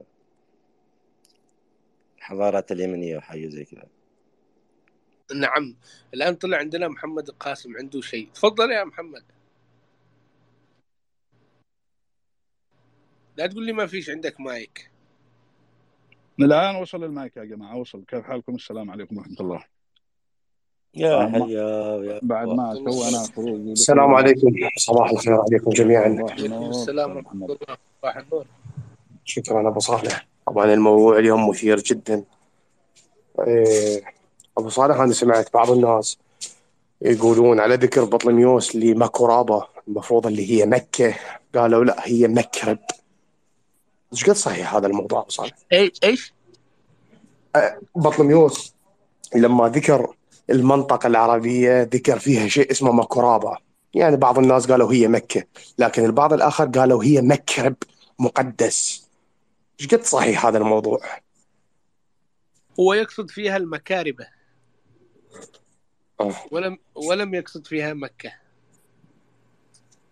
نعم. مو إحنا إحنا عندنا تعليق لباتريشا كورونا على الموضوع. قالت على جدة هي ميناء لمكرابة يعني هذا شوية خلاني أنا يعني أشك بالقصة. عموما هذا أمر خليه لك حتى تعلق لي عليه الأمر الآخر أبو صالح أنت تعرف آه، ال- ال- الخط الثمودي. الخط الثمودي هو خط قديم يقال هو أقدم من الخط ال- السبعي أو من المسند السبعي باللهجة السبعية. آه واصلا ال- ال- السبعيين هم اشتقوا خطهم من الثمودي وهذا قال أتصور آه سليمان ذيب دكتور سليمان ذيب بوحدة من المساحات هناك وأنتم سمعتوا أكيد. آه ما أتصور ما ناقشتوا هذا الموضوع. هل فعلا يعني ال ال ال الثمودي داداني اللحياني كل هاي الأشياء هي آه يعني هي الأصل للخط المسند اليمني لو العكس هو اللي صار. شنو الدلائل؟ طبعا هو هو آه، تكلم بدون أدلة. هذا واحد. الشيء الثاني مش اسمه الثمودي اسمه المسند. لأنهم هم اسمه ال- الثمودي. آه، اسمه الحقيقي مسند وليس ثمودي وإنما هم أطلقوا عليه الثمودي. عكس المخط المسند اللي في اليمن اللي هو نفسه أطلق عليه أنه مسند. ثاني ش... ثالث شيء ال- المسند هو أقدم من الثمودي بمراحل. ووجدت هناك أدوات ويتكلم فيه البرتجام يقول أن خط المسند هو أقدم الخطوط الموجودة في الجزيرة العربية. ومنه اشتقت الخطوط المحيطة التي منها الدادانية الصفائية آه، اللحيانية آه، الثمودية وغيرها التي سميت بالمناطق. هذا عالم كبير البرتجام أيضا أكد ذلك العالم ريك مانز. وأكد ذلك الدكتور مطهر بن علي الإرياني. وأكد ذلك البروفيسور إبراهيم الصلوي. وأكد ذلك الدكتور محمد عبد القادر بافقيه. وأكد ذلك الدكتور يوسف محمد عبد الله. وكلهم تكلموا أن خط المسند هو الأب الروحي للخطوط الموجودة في الجزيرة العربية. لكن البعض يحب أنه لديه ابحاث عندما تكلم في هذا الأمر أرسلنا لهيئة الآثار والمتاحف اليمنية. قالوا هذا كلام هلوسة ولا يستند على أدلة علمية اطلاقا. فالموجودة في اليمن هي أقدم من ما هي موجودة هناك. وأيضا هناك خطوط بدائية موجودة في المهرة. وحضرموت والبيضاء وغيرها يقولون إنها هي الأساسات لخط المسند. يعني لدينا خط بدائي يعود إلى ال- إلى العصر البرونزي وخط متطور من ذلك الخط يعني لدينا خط متسلسل مش كذا ظهر فجأة. لكن آه اذهب إلى تلك المناطق وشوف هل في هناك تسلسل حتى تطور. ما فيش. اختفى. ذلك لكن عندنا استمر. حتى القرن حتى بعثة النبي عليه الصلاة والسلام. النكش مستمر. ويتطور في مدارس. انه هناك بدأت. بدأ الخط من ذلك المكان من ذلك الركن. أما اللي في الشمال هي كتابة أنا فلان ابن فلان. آه، أنا الراعي فلان وفلان. أنا أحب فلان بن فلان. كلها أسماء تتكلم عن رعاة وتتكلم عن أشخاص ما عدا النقوش الدادانية واللحيانية والنبطية التي تتكلم لديها مادة آه، يعني من سطرين إلى ثلاثة إلى أربعة أسطر إلى خمسة إلى أكثر. لكن الثمودي غالبيته يتكلم سطر إلى سطرين و- و- وغالبية النقوش مثل الصفائية هي تذكار وليست لها أي أثر حكومي. هذا معروف. فالأصل هو المسند. واسمها المسند ولكن هم يحاولوا إنهم يعني يختلقوا مسميات عشان يحطوا ترتيبات لها. عشان تكون هناك مدارس مدرسة للخط كذا مدرسة للخط كذا مدرسة للخط كذا مدرسة للخط كذا. ويفتحوا أبواب. ولا هو اسمها كلها المسند. وهذا هاي القاعدة اللي أنت قلتها تنطبق على المسند التيمائي. أنت أتصور سمعت بهاي التسمية مؤخرا. والله هذا هذا الرجل أعتقد أنه كبر وهلوس. لا لا لا مو هو لا لا مو هو اللي قالها. لا أكو كلام عن مسند تيمائي. لا لا مو هو اللي قال. وأكو بعض الأشياء اللي عرضوها السعوديين بخط المسند قالوا له هذا مسند تيمائي يختلف عن المسند اليمني. إيش هو المسند التيمائي؟ والله ما أعرف أنا راح يعني أرسل لك بالخاص أنا وين شفت هذا الموضوع وأنت شوف آه عموما أنا رديت أسألك عن هل توجد كتابات مسنديه بالعراق؟ أنا سمعت إنه بكوثة موجود لكن بصراحه ما تأكدت من هذا الموضوع. هذه وجدت في آه، جنوب العراق آه، في القرن التاسع عشر في نهاية القرن التاسع عشر عندما قامت البعثة في منطقة الوركاء على ما أعتقد وجدت بعض النقوش المسندية ومن أشهرها هنتشر بن عيسو. بخط المسند اسمه هنتشر بن عيسو آه، وهذا موثق ومدروس ومشهور عندكم في جامعة بغداد. وهناك أيضا آه، أختام صغيرة وجدت أيضا في جنوب العراق بخط المسند. يعني تتكلم عن العلاقات أو تتكلم عن أشخاص يمنيين وصلوا كتجار أو وصلوا لديهم علاقة في تلك المناطق. يعني رجل كتب رسالة أو رجل كتب تذكار له زي ما كانوا يفعلون في في الشام وفي شمال الجزيرة العربية وفي مصر. وطبعا الكتابات الصفائية هذه كلها أغلبها كتابات تجار. أخ محمد وهذا ما معروف لكن مش أنا دار بيننا وبين واحد أردني. آه، يحاضر في آه، في جامعات في الولايات المتحدة الأمريكية. نسيت اسمه.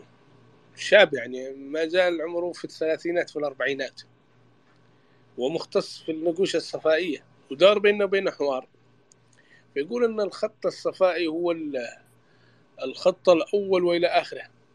ولكن من حيث الدراسات تقول أن الخط الصفائي هو خط التجار. التجار اليمنيين بين قوسين عشان البعض يفهم. اللي كانوا يذهبون إلى التجارة في الشام وكانوا يكتبون بط- بطريقتهم أنا فلان ابن فلان أتيت إلى هذه المنطقة أو أنا فلان ابن فلان عشان يضع له بصمة في ذلك المكان. حتى وجد في الأردن آه،. لشخص من يافع. لشخص من يافع قال آه، ابن المتاع اليافع اليماني. هذا موجود في الأردن وهناك نقوش كثيرة موجودة في الأردن وفي وفي سوريا تجاوزت الثلاثين ألف نكش بالخط الصفائي لكنه مش حاب إنه يذكر هذه ال- ال- النظرية لكن إحنا عارفينها. و... و... ومشهورة لدينا في, في اليمن لكن هم وتكلم عليها الدكتور آه، عبد الرحمن السليمان يقول أن هذه هي الكتابات التي كان يكتبها التجار اليمنيين في تلك المناطق ولكن لم تكن كتابة جميلة مثل ما تكتب في بلادهم ولكن كانت كتابة مستعجلة. مستعجلة لأشخاص ولا يوجد نص طويل يعني فقط تذكار. زي ما نحن اليوم في اليمن نقول إذا إذا طال الزمن ولم تروني فهذا اسمي فتذكروني فلان ابن فلان. ولا أنا فلان ابن فلان من عام كذا وكذا. عشان الواحد يتذكرك. وهكذا كان يفعل اليمنيين هناك. في وادي الحمامات يا أستاذ أبو صالح أكثر من 93 نقش في مصر. أيضا المسكوكات التي وجدت في في العراق اللي هي بالمتحف البريطاني اليوم التي عليها عنتر عنتر ممكن مصدر؟ حتى أقدر أرجع له أنا والله عن الأشياء الموجودة بالعراق أقصد. الموجودة في العراق ذكرتها الدكتورة أسمهان الجرو آه، في دقيقة. تاريخ اليمن القديم؟ أنا هذا فقط لا قاري لا. لا لا مش تاريخ آه، دقيقة. أنا معي حقها. هو قسم العلاقة ما بين اليمن والعراق. أعتقد اللي هو يا رب إنه موجود يا رب. التاريخ الحضاري لليمن القديم. قرأته؟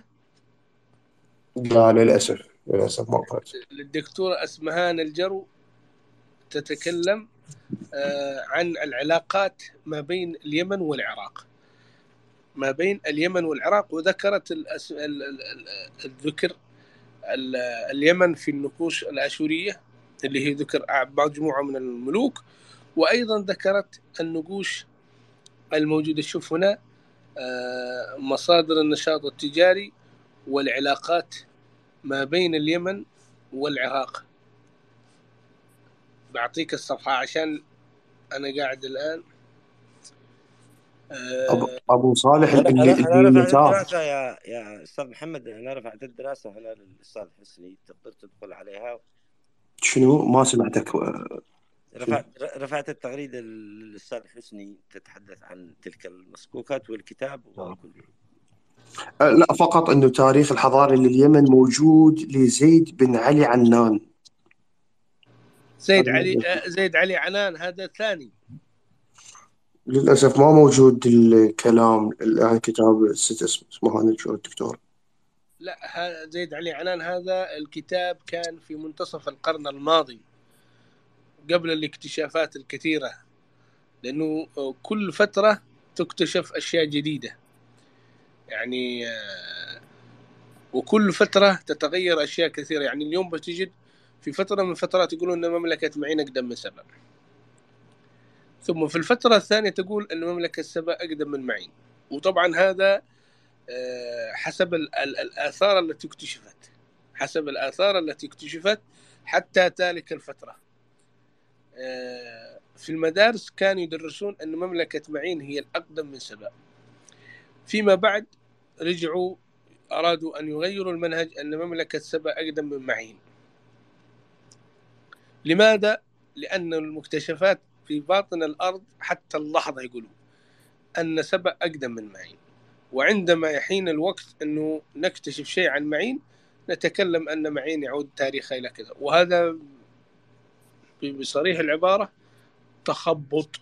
ولا كان من الأفضل أنهم يذكرون الملوك ولا يقولون هذه أقدم من دي ولا هذه أقدم. يذكرون أن حتى اللحظة مملكة هذه هي من خلال المكتشفات هي أقدم. ولا يجزموش. ما فيش إجزام.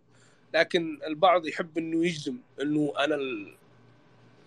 أنا البحبوح اللي يعرف كل شيء. وهو من جنبها. حتى لو يكون بروفيسور. لا ما يصلحش يجزم. والله أنا قاعد أدور لك العلاقات التجارية بين مصر ولا بين اليمن والعراق.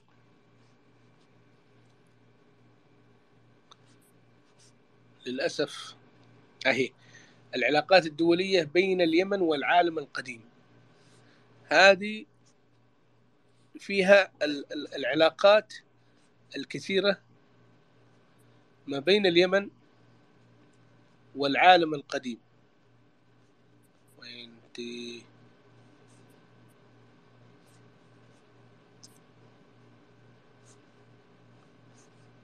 يتكلم حتى على الموانئ.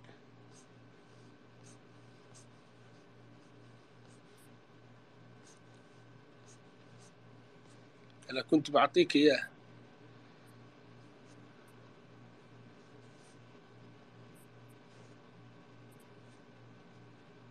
العلاقات مع شرق إفريقيا العلاقات مع هند العلاقات مع وادي النيل العلاقات مع شمال الجزيرة العربية العلاقات مع الحضارة اليونانية والهلسينية والرومانية تخيل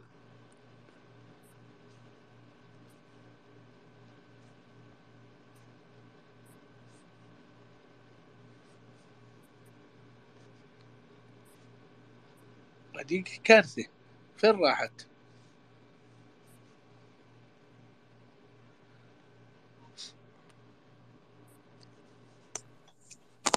أبو صالح تعبتك يعني اتركها اتركها بعدين.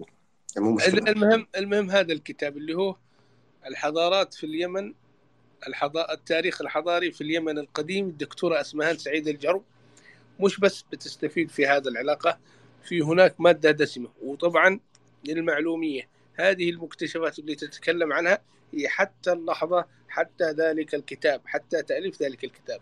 لأنه في أحداث اكتشفت آه، أقدم مما ذكرته الدكتور آه، الدكتورة. فهذه الكتب هي تكتب حتى الفترة التي طبعت فيها فقط.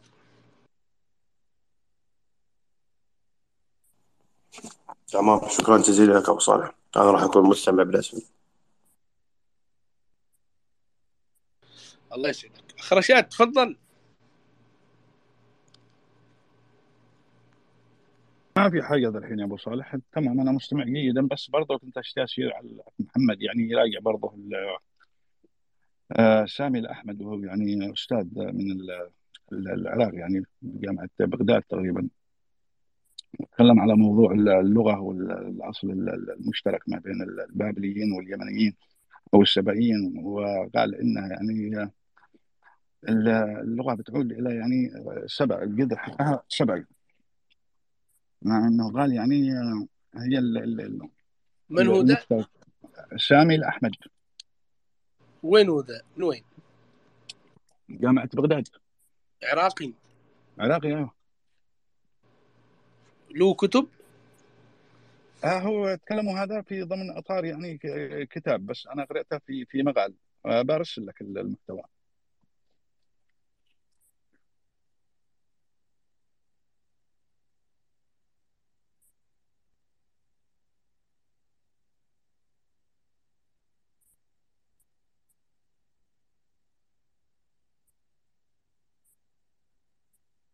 سامي الأحمد العراق القديم. ألو.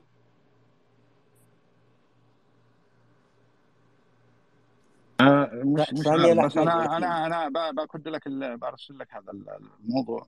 هو محفوظ معي؟ هنا. أشوفه الآن بالخاص. أنت؟ آه، تخيل. ما. تخيل عندما الواحد يطبع كتاب اسمه تاريخ العراق القديم وتشتريه ب 150 ريال سعودي وفي الأخير يطلع في شنك. شوف انت ال- ال- أنا رسلت لك بال- بالخاص. طبعا اللي كتاب هذا هذا الكتاب هو آه، حبيب الأخ محمد القاسم خزعل المايدي. قيمته ب 150 ريال. يتاجر متاجرة في الكتب. إيه إيه رسلته وين؟ بال- بالخاص يا أبو صالح. يذكر عدنان ترسيسي أن منطقة معان المجاورة للبتراء بالشام ومنطقة الفرات السفلى ببلاد بابل كانت بحوزة سبا إلى عام 640 قبل الميلاد. كتب هذا في كتاب اليمن وحضارة العرب الدكتور عدنان ترسيسي رقم الصفحة 16 إن كل النقوش والدلائل المادية تؤكد ذلك ويقول أستاذ اللغات بجامعة بغداد الدكتور سامي الأحمد في كتابه اللغات الجزرية قائلا أخذت الأدلة المادية أخذت الأدلة المادية تتوافر منذ بداية الحفريات والدراسات العلمية عن آثار العراق القديم على صحة كون الأصل المشترك والبلد الواحد للسبائيين والكلدانيين هم البلاد اليمن. وكذلك يؤكد أن حكم الكلدانيين لبلاد بابل كان تحت الملوكية العليا لملوك سبا التبابعة منذ 820 قبل الميلاد في عهد شمر هرعش إلى حوالي عام 640 قبل الميلاد. هذا سامي الأحمد هل هو باحث أركولوجي ولا باحث أخباري؟ والله أنا بيقول يعني حسب وصفه أو تعريفه أنه يعني أستاذ اللغات جامعة بغداد. لأنه شمر هرعش فترته ومغايرة للفترة الزمنية اللي ذكرها هذا الدكتور سامي سعيد الأحمد. له له عدة كتب. هنا أنا بحثت عن الاسم وأنه له كتاب المعتقدات الدينية في العراق القديم يعني. أوه والله إنه له له كتب كثيرة ده. بس هذا الخبر يروح إلى الأخ محمد قاسم. دكتور سامي سعيد الأحمد يبحث عنه. لأن الأخ رشاد من خلال المصدر الله الدكتور سامي سعيد الأحمد مواليد مدينة الحلة 1930 البكالوريوس في التاريخ من جامعة بغداد في عام 1953 الماجستير من عام 1957 من شيكاغو الدكتوراه من عام 1962 من ميتشيغان آه، من آه، بعض مؤلفاته بلاد بابل تحت الحكم الآشوري العراق في كتابات اليونان والرومان المعتقدات الدينية في العراق القديم الأحلام عند العراقيين القدماء الأهمية التاريخية والتراث للأختام الأسطوانية سيمراميس بين الأسطورة والتاريخ. آه والله لديه مدونة كبيرة جدا لهذا الرجل.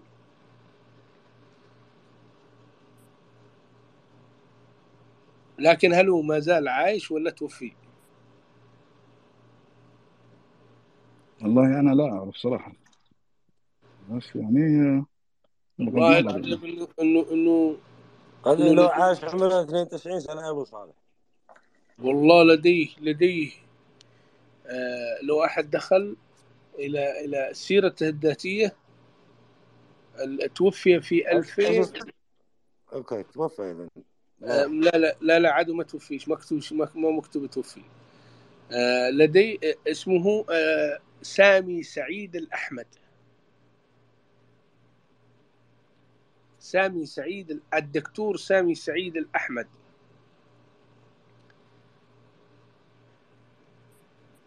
طبعا النكس اللي يوجد في الأردن اسمه زي ما وضح لي الأخ رشاد أو نعم أعتقد رشاد. أنت وضحته يافع المتاع الحمية يافع المتاع اليماني. هكذا ذكر في النكش اللي يوجد في الأردن. ها قد توفى 2006 يا أبو صالح. الله يرحمه. الله يرحمه. درست هنا في أمريكا. درس في في ميتشيغن وفي شيكاغو. نعم. والله من السيرة الذاتية له يعتبر مخضرم. من السيرة اللي اللي, اللي كتبوها عنه. أنا أقول لك العراقيين كتله واحدة مسجن. والله العراقيين إنهم كانوا عظماء في البحث وفي التاريخ وفي جميع العلوم. لكن إيش اللي حصل لهم؟ ما أدري. حتى. الأستاذ الدكتور محمد الأثري يا أبو صالح قال يا أخي أنا تعجبني المدرسة العراقية. قال يعني السرد حقهم قال يعني رهيب جدا. تفاصيل يعني حسب ما قال. قال يعطوك تفاصيل.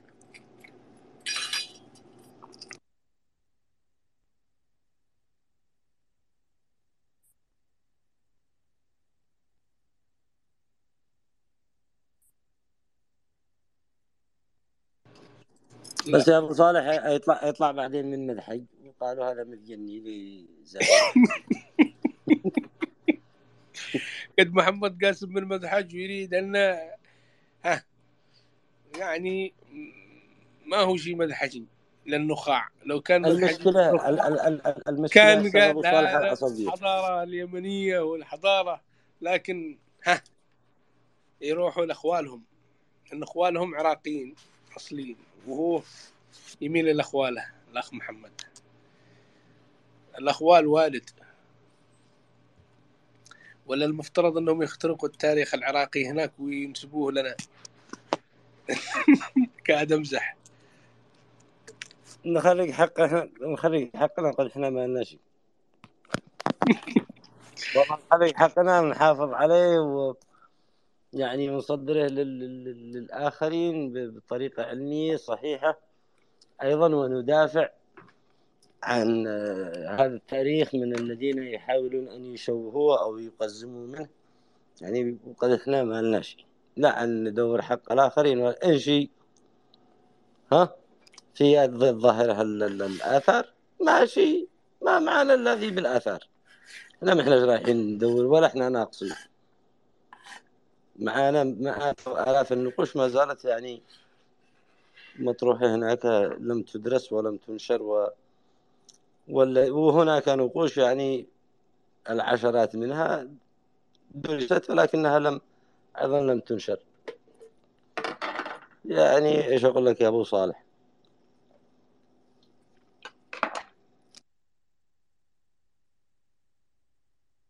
طيب أبو صالح هل وجد يعني شمر هيرعش في آخر يعني بفترة سابقة غير شمر هيرعش المعروف؟ في أكثر من واحد. في أكثر من واحد آه، في شمر ذريدان في شمر آه، واحد ح- حضرمي وفي شمر يهرعش الأول والثاني. نعم. ولكن في فتراته. وفي شمر قتباني صح؟ أعتقد.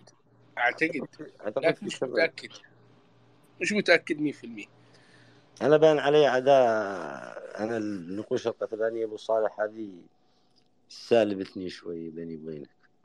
معيبتني قوي مش مثل حق جماعتنا المعقدة هذه. عقدتني هذه. المتأخرة هذه.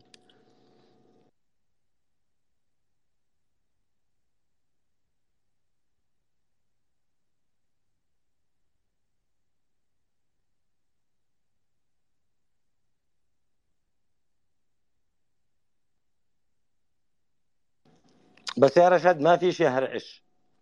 هذا الأسماء اللي ذكر لك أبو صالح هي باسم شمر لكن يهرعش ما بالله جدنا عرفته أوكي أو ربما صاحب ال- المقال أو اللي كتب هذا المقال. يعني غلط بالاسم أو يعني ربما شمر آخر. ويمكن الحقبات الزمنية هل هي يعني صحيحة؟ أنتم أنا بسمعكم دائما يعني إنه بتقولون إنه في تعسف. يعني وبعضها يعني ما ما خضع إلى اختبارات أو إلى فحص.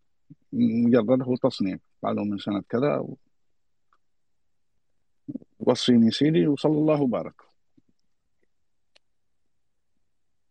نعم أخ جمال تفضل. يا أبو صالح سد بيننا إحنا وأبو مالك يا منعاه الحين ذمر علي من عندنا ولا من عندهم؟ زمر علي من عند الأخ جمال. وشمر هي خلاص يا أبو مالك. حليتها بيكم وشمر يا رعش خلاص يا أبو مالك. يا رشاد.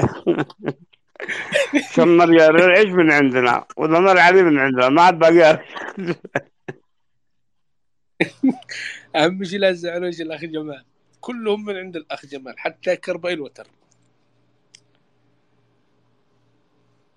طبعا شمر هرعش والله يا ابو صالح أنا أرثي للمال يعني. كان الطالع يدقها والنازل يدقها. من شعر؟ في شلهم جمال كلهم قد يا أخي نرضيك. نرضيكم بما حصل فيكم. يا. انداري بعدين آه، بعد ألف سنة عي والله حيدرسوا حالتنا في هذا الأيام. مش عارف إيش حيقولوا علينا.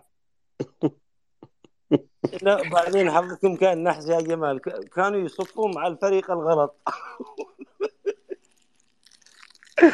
والله صح. والله العظيم صح. أقسم بالله العظيم إنك جبتها يا عنتر. طبعا السبعين وهم نازلين. والريدانين وهم طالعين. ها. والذمارين في النص. لهذا طلعوا آه، أصحاب نكتة. أصحاب ذمار يعني والله العظيم لما تجي تسمع واحد دماري ما تمل. والله ما تمل. يعني يضحكك يضحكك. لو إيش؟ قلوبهم سلية. يعني حد يسوي جنازة للتلفزيون؟ إلا هم. شالوا الجنازة للتلفزيون ما لكم قالوا خلاص عظم الله أجرنا فيه. كل يوم يكذب يقول لنا فتحنا مشاريع فتحنا مشروع فتحنا مشروع فتحنا ولا شفنا مشروع. دفناه وعظم الله أجركم وخلاص. جاء المحافظ اللي عندهم إيش اللي حصل؟ قال خلاص دفنا الكذاب. إيش هو الكذاب؟ قالوا التلفزيون. يتفرجوا الساعة السبعة الص- المغرب. افتتح محافظ دمار اليوم آه، حجر الأساس اليوم وهو لا من هذا الكلام شيء. وهم أصحاب نكتة.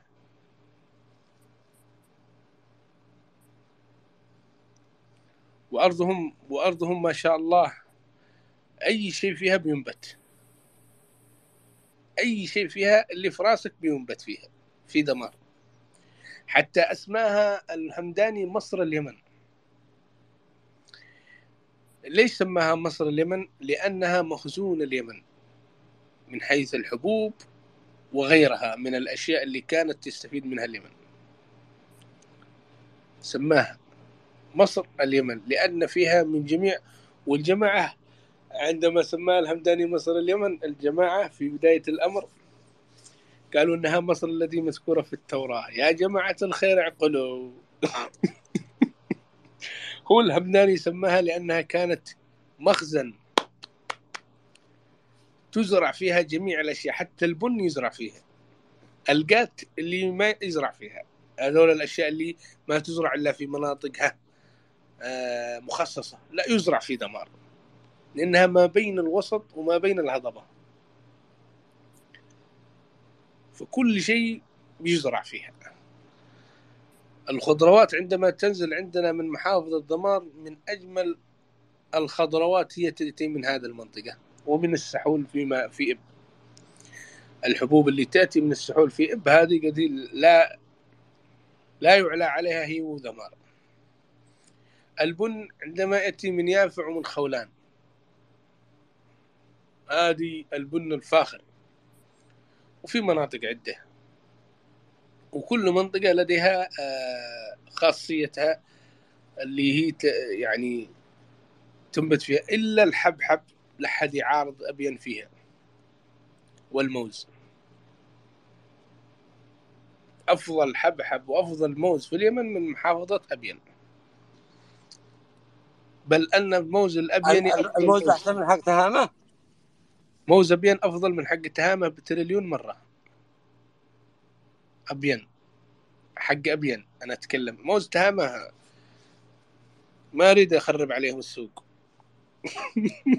المانجو حق المانجو حق تهامه. لا يعلى عليه. اي والله صدقت يا أخوي. وأنا جربته قبل ثلاثة شهور والله ما يحتاج. نعم لكن الموز هذا في في ابين والحبحب. وجربت الحبحب آه، تهامة. قلت هذا ما في مثله أحسن بس لما اخذنا حق ابين يعين عليه. ما نعم يحتاج وصف.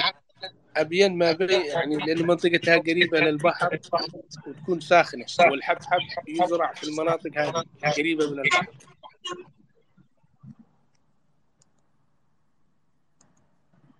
صدى عندك شكلك فاتح الماي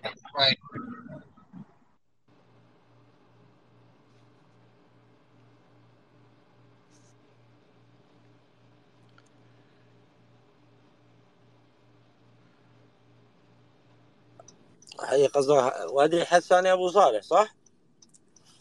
أعتقد في هذه المناطق لأنه ال... باتيس وما حولها. و... أيوه المناطق الس- السهلية اللي تحت. مش المناطقنا الجبلية لا المناطق اللي تحت السهلية.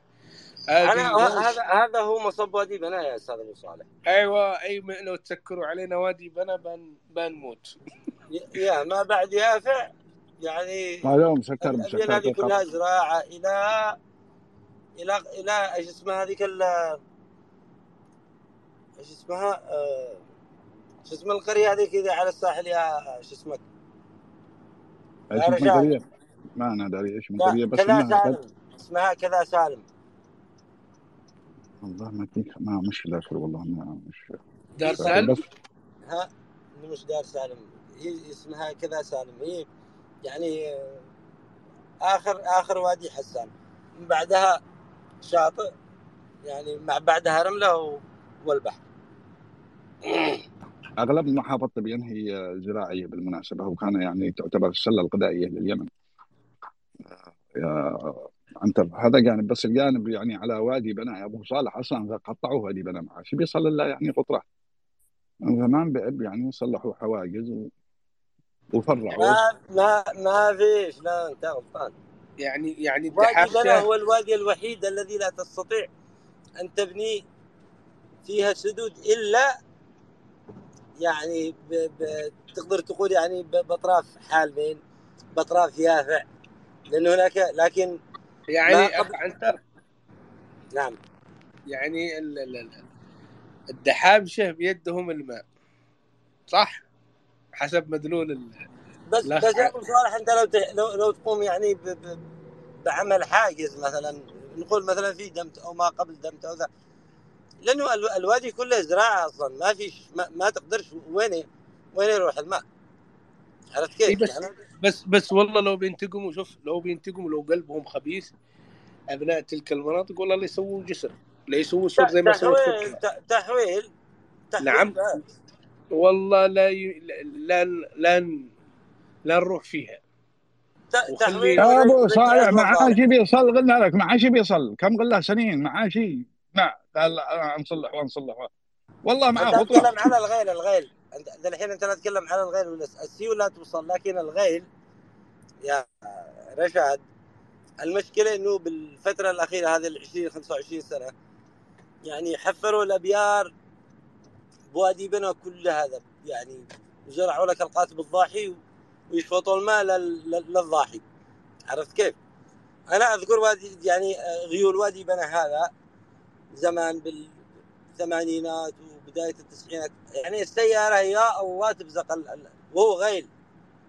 يا الله تبزق الوادي. والله إنه واحد وسابع وال وال والماء لا فوق التاير. عرفت كيف؟ يعني قوي جدا.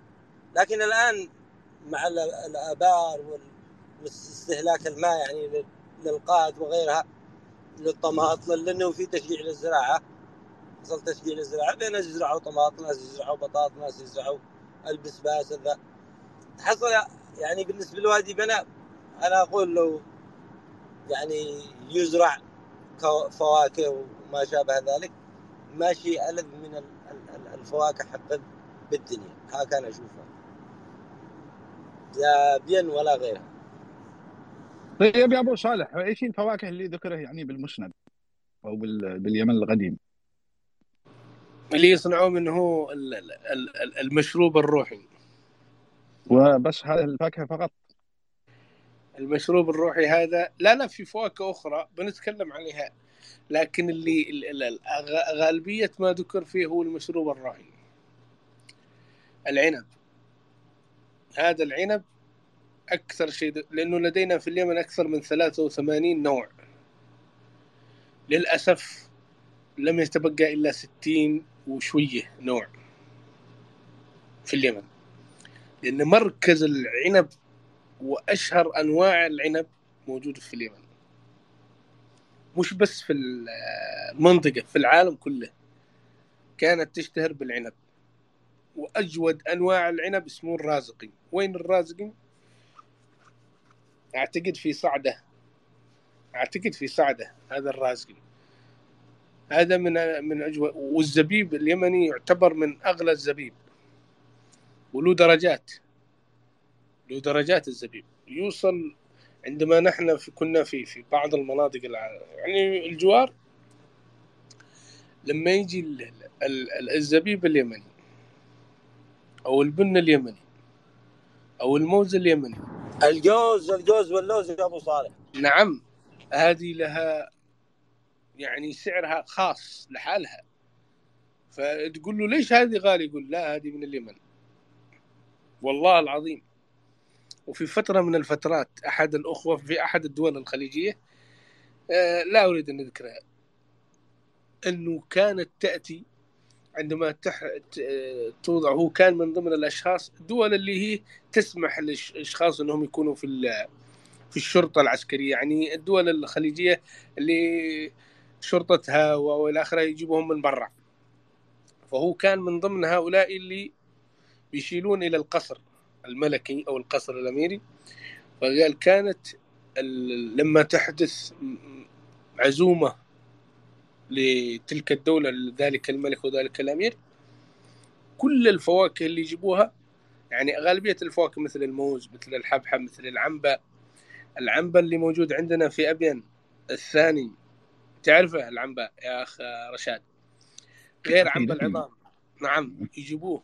الشمام الموز العنب كلها تجي كراتين قال ننزلها جاية من من المطار.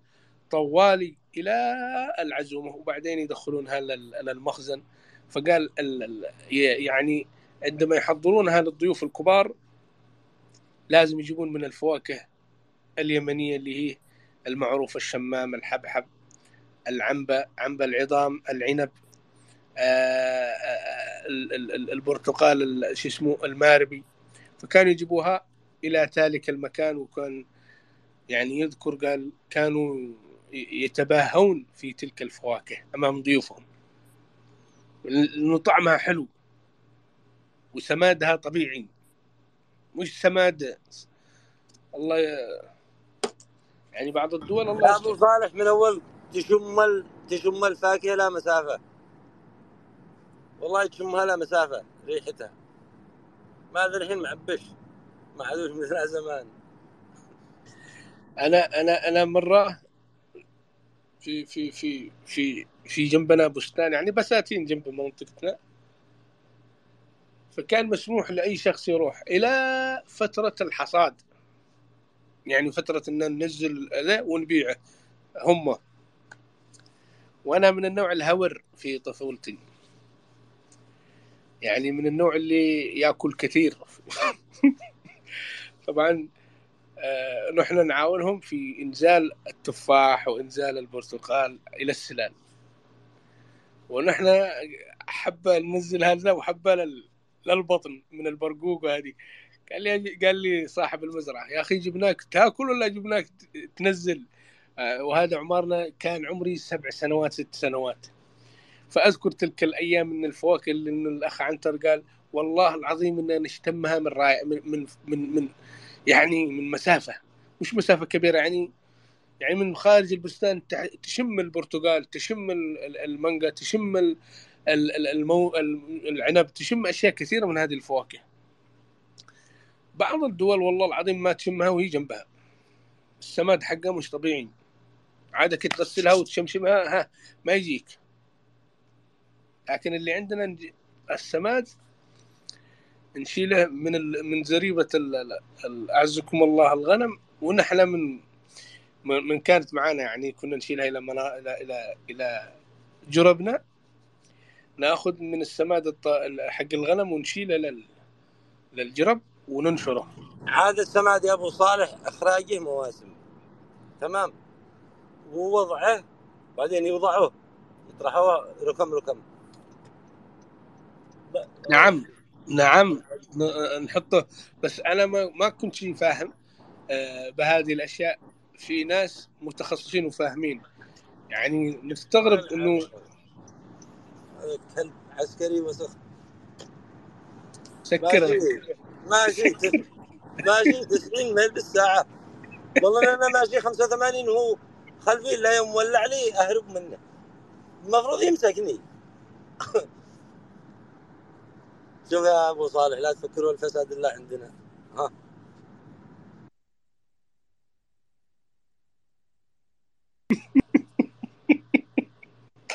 الله يستر.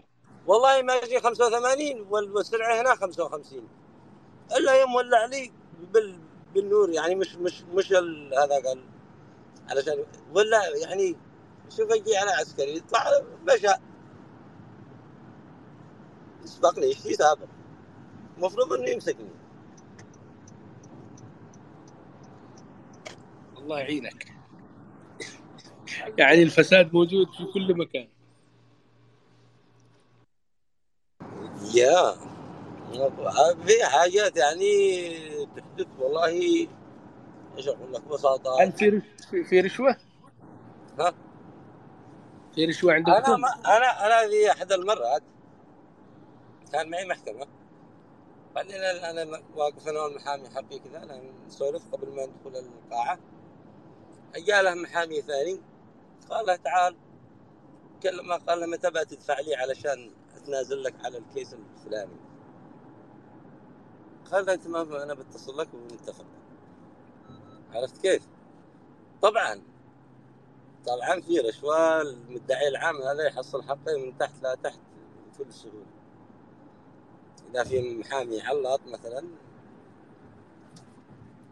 وعنده معرفة بالمدعي. العام والله إنه مثل اليمن يرشوهم برا ويدفع لها ويتنازل عن القضية أو يعني ما يطالبش بهذيك العقوبة ال- مثلا نقول مثلا نفرض إنه المفروض العقوبة تكون سنة سجن. خلاص بيتنازل يكون ستة أشهر تحت المراقبة. عرفت كيف؟ فعلا فيه. اصدق انه ما بش نظام بريء.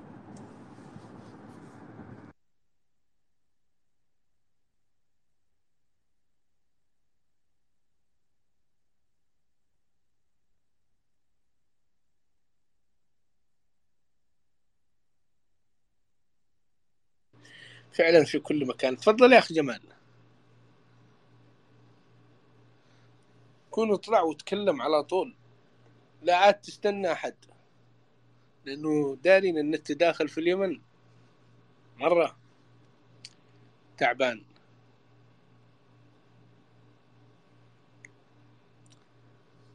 طبعا نحن وصلنا إلى نهاية ال- ال- المساحة. آه، تكلمنا اليوم عن حرف الباء في المعجم السبعي والمفردات التي كانت موجودة في لهجاتنا اليمنية القديمة وهي مستمرة حتى اللحظة وهي منتشرة في لهجاتنا. أيضا آه، هناك بعض الأشخاص يقولون أنه أيضا علينا أن نقوم بتوعية الأشخاص اللي هم في الحاضر وه- وهذا فعلا آه، وجلدهم من أجل أن يصحوا وهذا أخ عنتر. نبغى نسوي مساحة جلد في الحاضر. معك معك. آه، لأنه في طلبات يقولوا اللي في الحاضر اليوم متى بيصحوا؟ المفروض ان نتكلم أيضا على الماضي ونتكلم في إن الحاضرين اللي ماشيين اليوم اللي هم نحن إننا نصحوا من هذه ال- ال- الغفوة اللي اللي استغلها الحوثي واستغلها بعض الأطراف لعمل ما عمله في في في في حاضرنا اليوم. ولكن بنسويها. إن شاء الله بكرة نسوي جلد لهم كلهم. جلد للحاضر كلهم بس يستحملوا. يستحملوا الكل. تحياتي لك أخ عنتر وتحياتي للأخ رشاد وللأخ التبع والأخ أمين والأخ جمال والأخ عبد الرحمن والجميع المستمعين آه، اللي اللي اللي حضروا وللأخ محمد قاسم اللي شاركنا واللي واللي راسلنا على الخاص. وان شاء الله غدا ستكون مساحة آه، جديدة وبنتكلم عن أشياء كثيرة عن الأخطاء اللي حصلت بسبب من؟ وما بنحدد شيء أسماء عشان لا يقولوا أنت أخواني ولا أنت دحباشي ولا أنت عفاشي ولا أنت داعشي ولا أنت ذا. المشكلة إنهم يتكلموا من وراء الشاشة. ما هو شيء لما تلتقي بهم من الوجه للصوره يصير الشخص مؤدب ومحترم وكثير مما أشخاص. أجدهم إنهم في خلف ال- المايك أسد وعندما تحصله يتغير تماما. فأتمنى أنك عندما تتكلم أنك تعطينا أخلاقك. أخلاقك اللي تربيت عليها لأنه الرجل آه، عندما يحضر المساحة يظهر أخلاق وتربية والديه. عندما يشوفك يقولوا رحم الله والدي هذا الرجل. عرفوا يربوه. لا تخليهم يقولوا لعن الله والدي هذا الرجل ما عرفوا يربوه. لا خليهم يقولوا رحم الله والدي هذا الرجل. عرفوا يربوه.